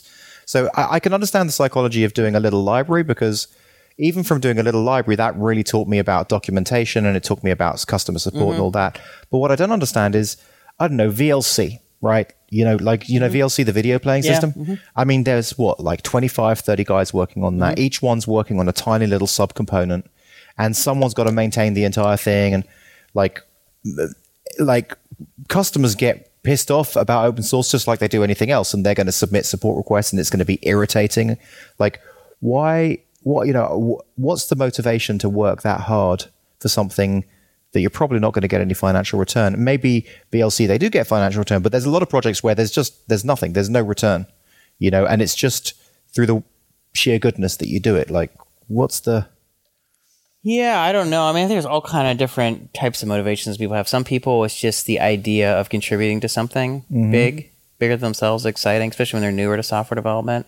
Sometimes people they might work at a company or have their own company and they like we need this software to work. Mm-hmm. and so but we don't have the time to make it as awesome as it could be. Maybe if we put it out there and other people will help us make it better. Yeah but what, what's their motivation? Well to get you know the, the first thing you said. About joining Yeah, just- just kinda- well sometimes when you're like a young developer it's like you know it, it, first of all it, it's good for the resume right like you've contributed open source a lot of times these startups will say we're going to look on your github and we want to see what open source projects you've contributed to so it's kind of like a resume builder But it's Right. also like people people kind of rely on open source software. Like I know I do. There's Sure, certain- we all do. We so, all do So I point. kind of rely on open source software, and I hope that these guys, you know, I don't know if uh, Mac OS X releases Maverick, Maverick, whatever. I hope that the open source software that I use is upgraded to work to Mavericks, and I'm completely relying on that. Mm-hmm. You know, so it's like there's this implicit implicit relying on it, but I'm totally not a customer. Yeah. You know like how how does that all work? That it makes no sense. It makes no sense that someone like me should rely on them doing doing more work to their project that they don't get paid for. That they're just doing. Yeah. But because, because I said they're they're they're getting things out of it that aren't directly money. Some feel like they're building for the resume, right? Mm-hmm. Like they eh, they they they can say I've had experience with this project. with this technology. I was a you know if you're a contributor to some big project that raises your value, right? Um, it raises your profile, makes you get connections. Maybe sometimes a community, like I want to get in and work with community of people who are working on this cool stuff that I think is cool. You mm-hmm. know, I think this stuff is particularly appealing when people are younger and they don't. You know, a picture. I mean, this is just a stereotype, but you know, sometimes you'll invent a customer con- when you create a startup. Like, okay, here's our customer Sally, and Sally does this, right? Mm-hmm. Well, so here's our programmer Joe. Joe is 24 years old. He's a couple years in his in his in his career. He wants to learn more about distributed programming. So he found a really interesting distributed programming project. So he started contributing and working on this, you know. And they just, you know, he's got a full time job, but he works on a night because maybe his job is is interesting, but it could be cooler, and he wants to move more into this field. So one way to kind of move into a slightly different field is to get some expertise in a technology in which he wants to work, and by contributing to open source, it allows him to do that. Do you think there's? And he meets people I like who work for said. company work, and the, Yeah. and, the, and the people who are also contributing work for the kind I guess it's Luck's surface for. area for a start. Luck's surface it area. is. It's exactly what it is. Luck's surface area. So it's sort of like blogging in a way, but but just only in a very small way. but it's highly targeted because if you're working on a project that has a bunch of other people who know about a category of technology or technology that you want to work on, they get to know you, they get to trust you, and if you do good work, they get to respect you. And then if you say, "Hey, you know, I know you're working at such and such company. I would love to work there. You guys have any openings?" Or they may just reach out to you and say, "Hey, you're doing good work. By the way, would you be interested in moving to our city and working with us on this stuff?" Do you think there's a little aspect of gamification with it? You know, like I got my lines of code in there versus these other people. Sure. Yeah, it's like well, it's, it's just like the resume. You know, it's like I got my, you know, badge. I'm a core contributor of this or that technology. But I mean, with Git, with GitHub, you know, it's you can almost quantify how much code you're getting in there, right? So you could say, "Oh, I got you know a thousand lines of code in there" or something like that. It's almost like a number. It's a number. Yeah, and I think it's also a way. I mean, so it's, it's, there's only a certain type of there's a certain. Okay, I've hit. Number of not commit- everyone likes to blog or write, and not. Uh, I mean, people are really good at it. You know, they try it, and it's kind of pain. Writing's hard. you. Mm, yeah. know, and it's very time consuming. And even if you get yourself to do it, writing something that actually a lot of people want to read, that's really hard. Because there's so many people writing stuff that they're trying to get attention. So a lot of if you if all these programmers are like if the advice that all these programmers are getting like oh I should go out and and and, and, and start blogging about all the stuff that I'm doing, a lot of them are just like oh, I just can't do it. I wrote one blog post and nobody read it and you know and you can see it's very easy to get discouraged and frustrated. But what they do like to do is write code. yeah. right? So it's like, okay, well, we're, you know, I, I'm going to go contribute to these projects that I think are interesting. And guess what? A lot of people who I think are interesting are working on cool stuff who I like, who, and the, who are the kind of people I'd like to work with I've and know thought about, me. The social respect me. aspect Yeah. before. The social aspect is very key, isn't it? I mean, you really are. It's like a, it's like a, a group of people, a group of friends just waiting for you. You know, re, you know, new friends just just there, like just ready to be made. You just join this group, and all of a sudden you're on the, you're skyping with these people. Yeah, and they get to know Yeah. you. But that, but also the leverage is for, for professional Mm-hmm. into professional opportunities. Yeah, You know, I mean, I, it hasn't happened to me personally because I haven't really engaged with with open source on that level. I mean, if I had started out younger, maybe I had done that. But then again, th- then again, I started my own company right at the gate, so all my energy was 100% focused on working on my company. right. But had I been working at for another company, you know, maybe I would have done that. So I don't know. Yeah, Does that make sense? Yeah, I don't know. That's my theory. Whatever. So let's see what else we got here. Um, I got. So I just want to put a shout out to to. Uh, I mentioned James Jensen. He's the one who emailed me about the um, Enders game and Oh, yeah. stuff. So um, he created. I don't think I brought this up, but he. Uh, if I if I talked about this on the previous show, just tell me. But he um, he designed his own uh, circuit board on Upverter and shared it, and had it manufactured, sent off, and manufactured. Did I tell you about that? No. Yeah, so up on Upverter, you just like Circuit.io and Circuit Lab, you can it's like a web-based circuit designer and simulator. So you can lay out all your components and you know simulate and test them for certain things. But then what you can also do is you can lay out the um, the PCB, the printed circuit board layout, and have and have it shipped off, and the, and a company will manufacture the board and send it You, to you. you did a competition up for Upverter when you were in San Francisco, was it? Oh, well, it was just a like a, ha- a hardware hackathon hosted by uh, upverter. Upvoter, right? So I right. went up there. Obviously, I don't know enough about circuit board design to Yeah. really engage Okay. it. I was just going through some tutorials, hanging out with the guys there. But um, James actually has learned enough to do it on his own, and Hmm. he showed me a circuit board, and I was like, "That is so damn cool! like, I want to know how to do that." Hmm. Um, and he's been he's been doing something similar to Catalyst where he lives, and I can't remember where he lives. It's like Montana or something.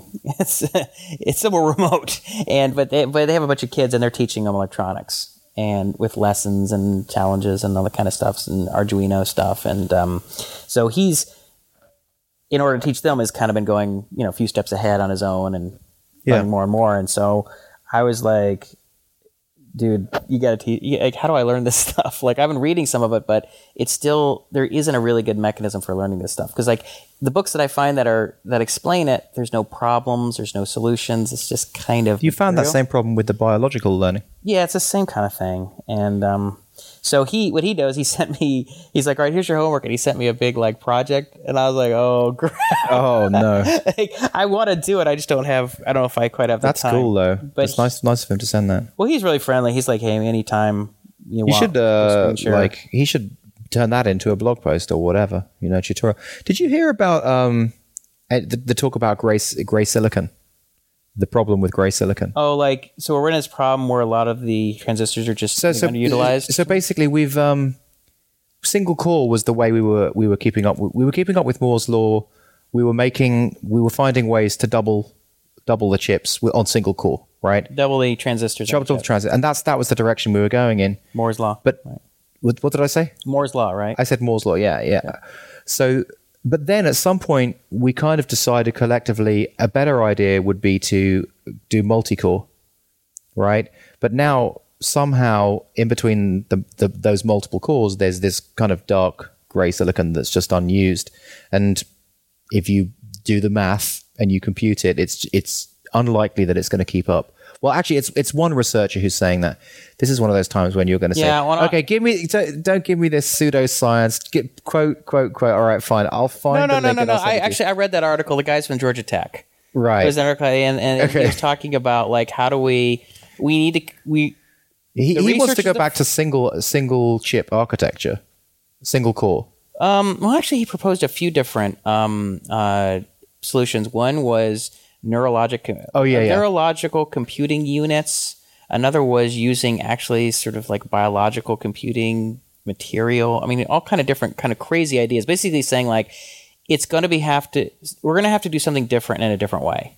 We're running this this thing that we're trying to do is we can prove mathematically is running into a ceiling mm-hmm. rel, re, very quickly, and the the people on the front line of research in this field all have the same sense that yeah this is this is we're hitting a ceiling like this is It's an issue. this is a brick wall we're hitting a brick we're going to be hitting a brick wall pretty soon There was- i don't know if pretty soon is like three years or eight years or whatever but it's, there was a Hacker News comment about someone who said someone who said, I don't know why he didn't mention memristor as as a- Memristors, yeah. memristors as a possible another possible avenue.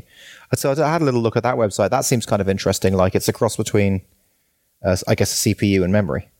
Yeah memristors was like i remember reading about this too it's like this so you have you have certain categories of um, of uh, of electronic computing um, units or whatever. So you have transistors and diodes and things. Well, this was like the one mi- like if you did drew out a table of what they did and how they worked, there was and you did a table of it. There was a missing piece, something that should work this certain particular way. And then some guy eventually invented came up with this concept It's of a- memristor. Okay, completed the It's a transistor and it's a memory. It's like it's, it- it's memristor. yeah yeah. Yeah. It's, So- it's cool. I don't know much about Yeah. it, but But anyway, yeah, I thought that that whole piece was interesting and um, just thought I'd bring it up there. you know, it reminds me of, of there's um, they you know back uh, in during the 40s, I think, in the early 50s, they had they had uh, analog computers before digital computers, and um, and I don't think they worked like on a clock, and they were actually Valves, were they? well, they have vacuum tubes and stuff, Yeah. but even you know, so like a lot of the ones that would collect that would compute like you know um, they were doing like the um, uh, the I don't know what the uh, um, the firing tables like you know, tables for like how they position their artillery you know, um, and also like calculating um, nuclear reactions and stuff like that. um, there was a great, um, oh god, what was his name? Uh, uh, Dyson. I remember um, Freeman Dyson's son. I can't remember the name. He wrote a great book about this, but, but basically about the history of the computer and the digital computers. I mean, the analog computers were what, what existed that were used back then, but they were extremely fast at what they did. So they're apparently they're way more efficient for like if you try to use a digital computer at that time, if they tried to do it in that way, even if you had transistors, it would would not have been nearly as fast. So like, but I guess I, I mean I don't know if it's because it's not as flexible because it's, it doesn't follow the sort of standard von Neumann architecture and or whatever. But these analog computers were way way faster with it without using a clock. I mean, I'm not an expert in uh, computer architecture, so I can't. You know, I don't really understand it that well, but and then I did I, I did some reading on it, and and I or I happened across an article was talking about how DARPA has been funding some projects about using like a new generation of analog computers that would be vastly more efficient and faster than uh, our current digital computers. It's amazing how there's these cycles. You come back and you revisit things from the past, like okay, Yeah. it's like well, it's kind of these evolutionary dead ends, and then you come back and you have new types of technologies, and maybe we can take that approach You're thinking about new you're thinking thinking. about old things. Yeah, I, I so I it's funny, it's funny that you mentioned that. So if I look back on, uh, I'm looking at my. Uh, Oh, it was one of your links yeah, well, no, it was just when I opened from tab. previous shows. I had Oh, a wiki, uh, I had a, a- on Wikipedia open to analog computer, and I was just starting to read it. And there was another one. I don't know how I happened across this. Oh, I think it's because of reading that one article you brought up about, and it was they're talking about spintronics. oh, the mem- the Memristor article. No, but the first one about how we're running into a Oh, yeah, a- right, a right. gray silicon article. Yeah. And it's like spintronics, also known as magnetoelectronics, is an emerging technology exploding both the intrinsic spin of the electron and its associated magnetic momen- moment, in addition to its fundamental electronic charge in solid state devices. So apparently, this is a whole new thing. that looks really cool too.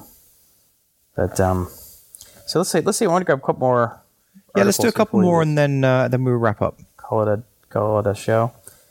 So let's see here. Um,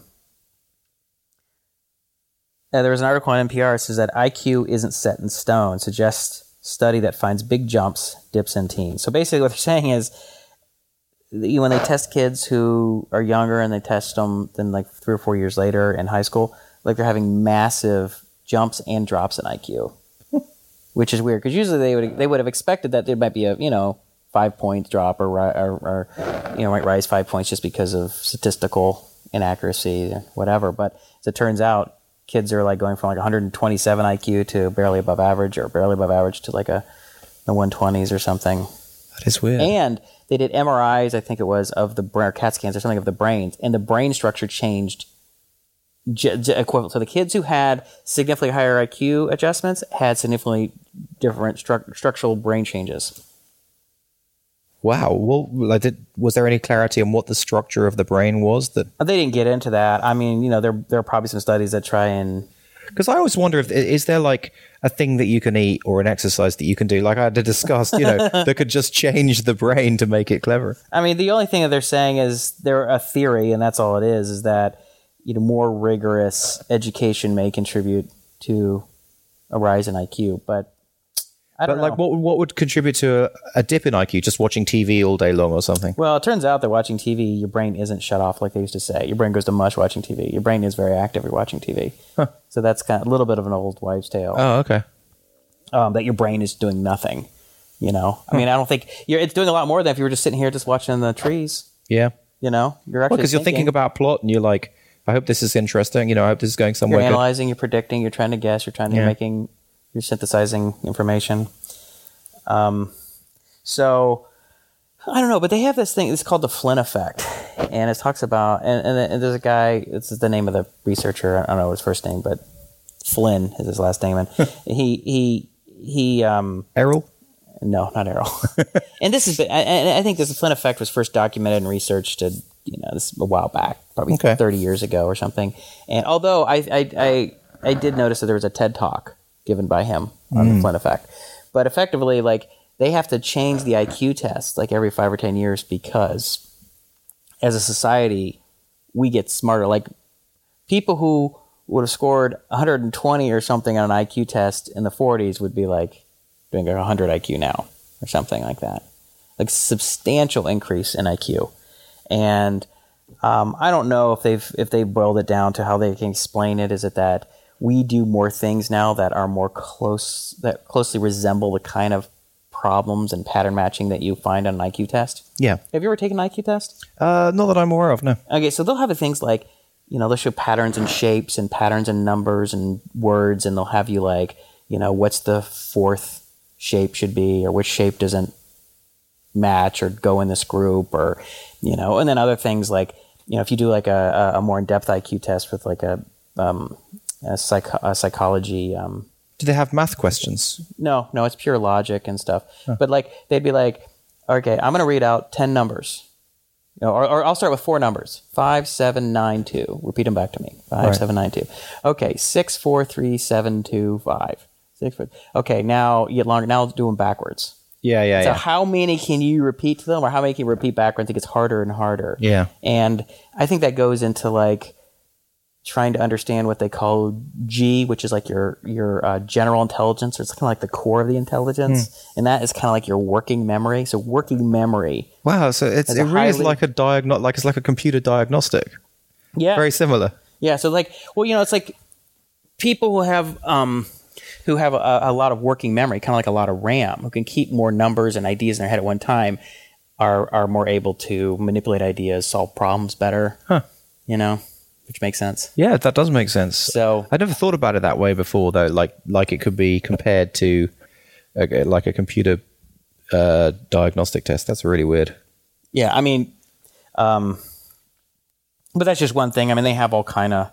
Um, so there are there are the standard IQ tests that people would take to like, like and and, and like public schools if they're going to test you to be in see if you go into the gifted and talented or the opposite the the um, learning disabled or whatever. So they give you these IQ tests, and those are like an hour, hour and a half long, hour long test, and you sit in a room and it's like multiple choice, and you go through with all these patterns. But if you do it with a, um, uh, like they also do it where you have like mul- they'll do that, but they'll also have an interviewer doing working with you and trying to ask you these questions and stuff. Hi, my name's Jason. I'm running on 2.6 megahertz of RAM, and I've got a 25 megabit memory. yeah. yeah, three cores are down currently. so um, it's funny. Know uh, this. This just reminds me of this. What you say just reminds me of this. But I I, I wrote a uh, this trading software for um, uh, this hedge fund that I was part of back in 2000. Was called. It's actually the name for Cobalt. The name my soccer team came from. It was Right. Cobalt Trading Yeah. and uh, it was this distributed system and how its components on the network all running and doing everything real time. And and I was like, you know, it'd be cool as if like you had au- audible kind of um, alerts and stuff that stuff is going on, like you know trades happening or a bunch of stuff got rejected or some system is down. Like you're not always sitting there looking at the computer.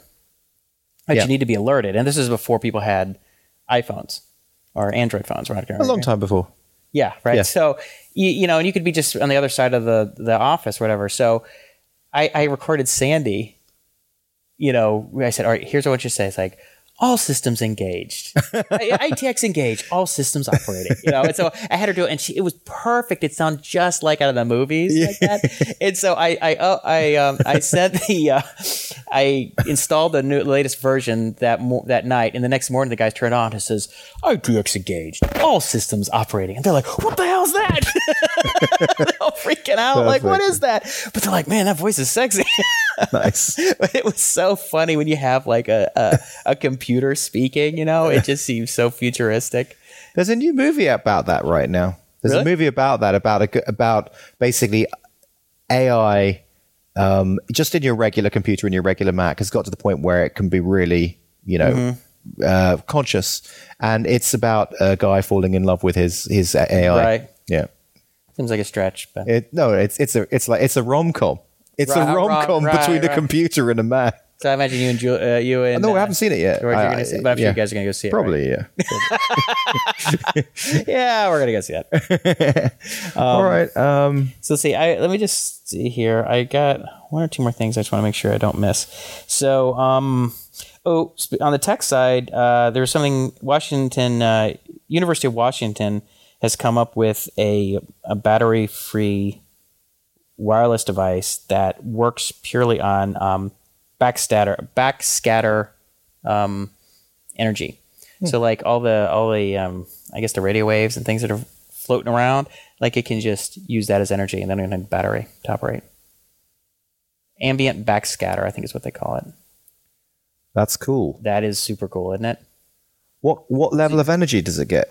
Apparently, it doesn't need much, but I guess if you But when you if say wireless device, like what what like like, you could just have this little tiny circuit just sitting somewhere and it doesn't need a battery and you and, and, and so it can be run forever and there's just with all the wireless traffic but what stuff going on, what does it do? uh, I don't know. I mean, like this was transmitting information to another wireless device. You can have it do anything you want. I mean, I guess if it's like maybe it's a micro, maybe it takes pictures, maybe it takes temperatures, maybe it does. I don't know. So so it could it, it could gather enough energy to like move a little motor or something to take a picture. maybe you had like a, a bunch of these tiny little things as kind of like accelerometers almost so if anything is moves like oh we're alerted like holy crap this thing just moved we're, ch- we're testing for you know instability in the foundation of this building or something I don't I don't know. The thing about that story that I'm interested in is is it got energy from nothing.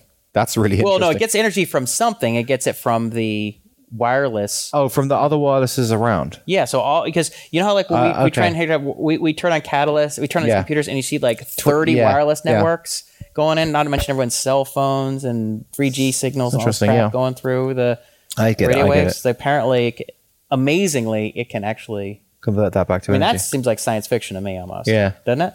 That is freaking cool. yeah. That is God. awesome. Nice. Yeah. So, um, just going back to the last couple of things.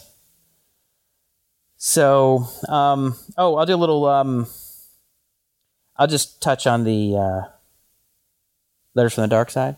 Oh, here we go. No, we're not. Here we be long. go. It won't be long. But there's a, there was an article. I haven't finished reading it yet. I just started. It was called, but I, I read another article which is sort of a synopsis of it, and the the Techdirt article called "The Real Danger of Snowden and Manning: The U.S. Can't Get Away with Its Powerful Hypocrisy Anymore," which is, you know, because you.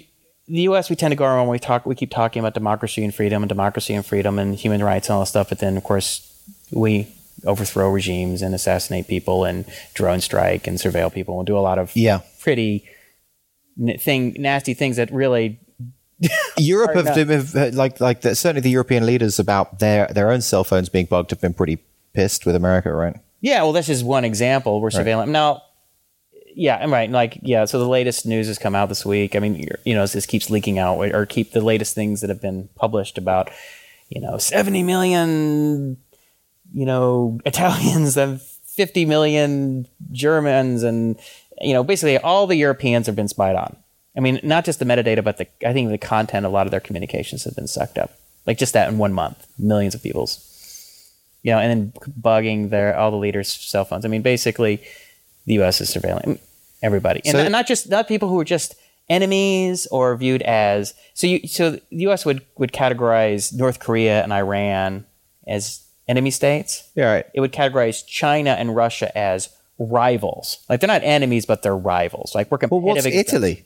A friend? Italy is an ally. I mean, it's an ally, right? Now there may not be an ally like Great Britain is an ally.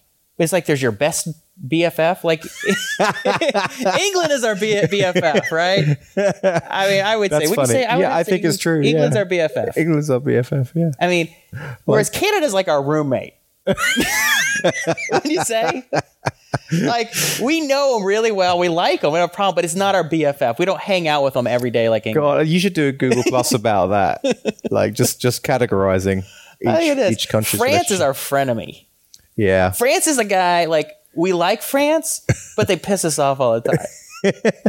and, the France are always kind of like like France has the same opinion, right? The France is like, eh, you know, like we like Americans, but at the same time we we're not so crazy about. Who would be our, ways. our like you know in Seinfeld and, have and I don't say like you and I in particular. I'm just talking about if you had to sum total, uh, particularly what I'm talking about is the U.S. government's perspective on them. yeah. Not not us as U.S. citizens because you know we're fine with all of these people, but Who it's is like- who is our Kramer? Like like from Seinfeld. Like he's he's our friend, but he's just a bit crazy. Mexico? Okay. He's like always in your face. Like half your population is all like living in our country, and like we're pretending you don't live here, but you kind of half of you do. You know, that's like Kramer, right? He just like barges in and grabs food out of the. That's funny. That's I funny. think Mexico's Kramer. Anyway, so what was the main point that this article was making? I don't know. You got me off track. Oh, I, I like classifying countries. This is supposed to be letters of the dark side, not like laugh out loud. Yeah, but I like I like that. I like categorizing the countries. All right. So you want to keep on going categorizing the countries, or you want to? No, I think I don't know. Okay. So, but so, but you were saying that he would. This article was basically saying how the U.S. couldn't stand, couldn't. Well, it's like we have to go one of two ways, essentially. We either have to a start doing things that are that are more in agreement with what we're saying. Otherwise, our hypocrisy just is, will not be accepted. So when it was kind of believed or speculated that we might be doing a lot of nasty, nasty things, you know, surveillance is just one of them. You know, drone strikes and killing thousands of civilians who aren't actually enemy combatants, and this stuff becomes more and more well known, and people are just not going to buy the bullshit anymore. Other countries are going to be like, it's just, you know, just knock it off. Don't keep talking to us about freedom, democracy, and civil rights when, you know, you do all these things that have nothing to do with it, right? So the U.S. either has to either a get in, either either start acting in accord accordance with what it's espousing, Yeah. or it says, you know what, we're not even going to bother even saying it anymore. We're just operating in our own self interest, and not being and that self interest is not the self interest of the American people generally, but in the the The power the power interests that that more or less influenced Washington, especially Washington's foreign policy. So they're just like, you know what, we're not gonna we're not we're not gonna think of ourselves as Luke Skywalker when we're Darth Vader. We're just gonna agree that we're the Empire. We're just not even gonna we're not even gonna play that, which could be a little bit of a dangerous game because if if uh, my my guess is that most people in the United States would not embrace that. They would not just cross their arms and be like, "Yeah, well, we're the empire," and, and, and you know, suck on that. You know, they're going to be like, "Yeah, this is not how we raise our kids. This is not how we were raised. This is not." It's what we not the believe in." American dream. not even remotely. It's not in American. you know. I mean, you know, people might be like, you know, we have a good life here and this and that, but the idea that we treat other people around the world so badly just makes it hard for us to sleep at night. So, Well, so that so that could. Do you think that that could spark civil war? civil war? Yeah. No, Like, do you think that there could be a situation where if the government thought that that no, I don't. I don't think anything would ever go. I mean, the you know that's like a TV show. yeah you know, I think Civil War and Revolution, and all that stuff. That's like TV show kind of stuff. I mean, that would if, if, if anything like that happened, it would be so far off. I mean, it, it, our, in our world that we live in right now, we're so far away from that. It's just not even. I mean, it's just like a. I guess it's just like purely theoretical TV show kind of stuff. okay But could there be political upheavals? You know, disruptions, realignments in political parties. Real, I mean, that happens all the time, but sometimes there are discontinuities, right? There's all of a sudden there's like a shock to the system, and things change. And I wonder if it could could it promote a three party system, for example. I don't think you could get a three party system in the U.S. because um, I think I think the way it works here, the way we have it set up in a non parliamentary political system, is that you're always trying to say the, the the least bad of two options. People are always like, you know, even if they're kind of like thinking of being like a third party, like we're not. I don't really like what the Republicans are doing. I don't really like Democrats are doing. So we're the you know the you know like the Green Party or the Ralph Nader's party or Ross Perot. And what ends up happening is all those people start realizing, oh crap, like if we run this, then the guy we hate worse is going to win. And so that's what happens. Right, right. They're yeah. always like, there's always two parties they Yeah. like, but there's always one that they're more scared of. They're one that's even further away. Okay. And so it's be- and so people rationalize just I'll stick it within my within my two party vote because then Obama won't get in, or you know whoever won't get in, basically. whoever we don't Yeah, like is yeah. won't get in or, or, or won't win or whatever. So, but the problem is um, when you get in that situation and people become partisan, um, and they're like, "I'm just a Republican or just a Democrat," and that's just the way I think. People start closing down their minds and not considering better solutions to the problem. And and the other thing is that the left and the right they know that those people fall in the categories are going to vote for them no matter what they do, so they can completely ignore that vote. Like all the people really far to the right, the Republicans don't have to worry about. Them. Like we know we got you, mm-hmm. you know, and same with the left. So like, and and that's why a lot of times um, they'll bring up very polarizing issues, very polarizing social issues, because that will bring out their base, and they can just count them. But there, there- there's no chance that they're going to vote for this side. The, all they have to worry about is activating their base so that they're like motivated and the, to get out because they're so worried about those. Good way to put it, activating their base. But Yeah. anyway, so I thought that was kind of um, Yeah, kind of that's- interesting. The end of hypocrisy. So, but it was pointing to like this guy was just summarizing a, a much more um, in-depth article, which I haven't a chance to, to to read. I just started. It was called "The End of Hypocrisy in Foreign Affairs," which is, you know, Well, that's a nice, you know, that is a nice dark note to end the show on. Do you want to end? It? You want to end on a dark note? no, no, I don't want to end on a dark note. I, th- I, I think we should end on a happy note. Uh, Something happy. something happy. Well, you know, I'm going to jump back to education for a second then. All right. So I got two. That's only two other links I have. Um, so there was an article in uh, the New York Times about it was entitled "In Flipped Classrooms: A Method for Mastery." So you've heard of the flipped classroom concept, Well, that's what Digido is. Right? So you do the you the theory is you you read the you watch the videos or read the material at home, and then you come in and you work on the material in class, Right. And the teacher, rather than spending up time lecturing in front of you, then walks around and helps the kids which is kind of what we've been doing in Catalyst. They said, what I do is I spend the first 10 minutes and do a really brief talk because I know the kids don't really want to listen. You know, I mean, they're young, first of all, and they're itching to like start typing on a computer. And then you and I just end up walking around trying to help people, right? Yeah. Um, it is exhausting though, but it's Well, effective. so I mean, with Do, I don't know if it's exactly the same, but basically they're they're looking at the content and reading the material while the teacher's walking around helping people. Is that flipped classroom?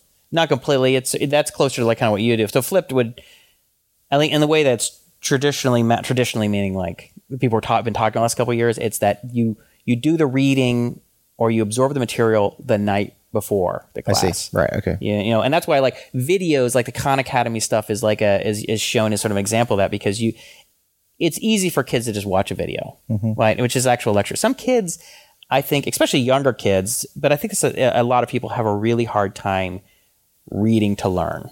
Yeah. Like it's a hard time. I personally like to do it. I hate going in class and listening to people talk. I'd like just tell me the ten pages I got to read. I would rather read the ten pages about you know the physics equations we're going to do and just work through it myself mentally. And Wow. then, and then do, I hate going and seeing the guy and he's just drawing on the board. And okay, well here's the equation. And blah. I'm just like I I. Well, what happens is I just tune out. I don't listen. Wow. That's why I st- that's why my biggest problem in college was I would I would just skip class all the time because I found it so tediously boring. But the problem with not going to class is you kind of get out of sync with the class. And I jokingly look for myself as an on-campus correspondence student. so I would like I would get the problem sets for people. I'm like, "What's our problem set this week?" And they'd give me, you know, a, a copy of the problem of the problem set, and then I do the stuff and I hand it into the graders. Work uh, like the graders would have like a, a mailbox, Yeah. and I just hand my stuff in. And then I show up for the midterm. People are like, dude, you're in this class? I'm like, yeah, what's up? Let's do this thing. So what? So going to that article. oh, um, so, uh, oh, and by the way, I, so I would not recommend doing what I did. Right. It, it makes life a lot harder. Even if you find it tediously boring, it's always better to just go and sit in the class and zone out and at least stay in sync with what the teacher is emphasizing to be important. Yeah. Because even though they say, well, do chapter seven, they may go, well, all right, you really only know this first 20% of it, but really focus on this one problem. Meanwhile, you're just giving everything equally weight, weighting Yeah. That's and true. not extra weight to this one thing. And so you're very inefficient. And then, of course, so you're so you're disadvantage. You have a disadvantage going into the test. Not that I think we have a lot of college or high school students listening, but that's, if I was if I was lecturing or mentoring my younger self, that's what I would say. So what? What was the about that article that you were oh, you thought was interesting? Yeah, and so the other thing they did was talking about um, uh, uh, is is what they call mastery based learning, which is kind of like leveling up. So normally in school, the way it works is that we do we do a new topic, we cover it, or a set of topics, we take a test on it, you get an A through an F, then we move on. Mm-hmm. You didn't get it, you didn't get it, right? The problem is, is that once you do that and you get and you don't get an A in something, and you, every time you get a anything less than an A in full, or anything you have less than full mastery, or anytime you have less than full, you, anytime you've not learned the material 100%, you're going to have holes in your knowledge, mm-hmm. right?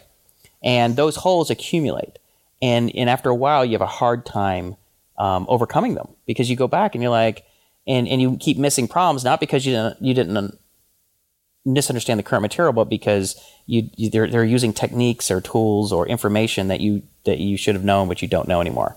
It's exactly what we do in Digido. We break it down to uh, Common Core standards, so we we can look and see exactly how many standards you have got mastery over. So we we can focus into one specific standard and see if generally you have a you know a sixty percent understanding of it or hundred percent understanding Yeah. over a number of questions. So yeah, that's awesome. But so the key is for here is that the best thing is if you do a flipped classroom, then you can really do mastery based learning. So you do not go to level two till you've done level one. Hmm. There's no point, right, right, right? And but if you don't have to rush, you sometimes if you're struggling with something, you need a couple more days on it. It's fine. Learning at your own pace, right, you learn your own pace. just like Digido? It's a little more, yeah, exactly. It's a little more work for the teachers. It's a little more work for it's just more work for the teachers, Yeah. but the kids do way better. But it's not that much work, more work for the teachers because if, if you if you've got a system built to accommodate it, then at the end of the day, the teachers are just walking around the classroom. Okay, this kid's here, this kid's here, this kid's here. I can look at my dashboard. What do you have mastery of? What do you have mastery of? That's that's what we're doing. Yeah, well, yeah, and I think if you get the tools and procedures set up the right Yeah. way, you're right. Probably. Yeah. But that transition for parent teachers is a difficult one. Oh, it, it can be difficult, and and that's that. There's there's there's a lot of professional development that needs to be done from the teacher's Yeah. perspective. Yeah. So, and I think what you've talked about is that you guys need to work closely with schools and teachers in helping them learn how to best leverage or transition them into using Digido. Yes, So, but that's interesting, though. but see, I personally, if I was a if I was a kid and they said you can go as fast as you want and blow through this stuff and just level up, I would just blow through that stuff. You would, I would be like, dude, I'm going to get through this. Like, but especially if there was some kind of badge or something. Yeah, at- well, yeah, hell yeah, recognition. So Yeah. it reminds me of, uh, and and I remember in high school, my um my math teacher and mentor, uh, um, uh, Steve Segur, he um he would say, yeah, you can learn a year of math in two months, no problem.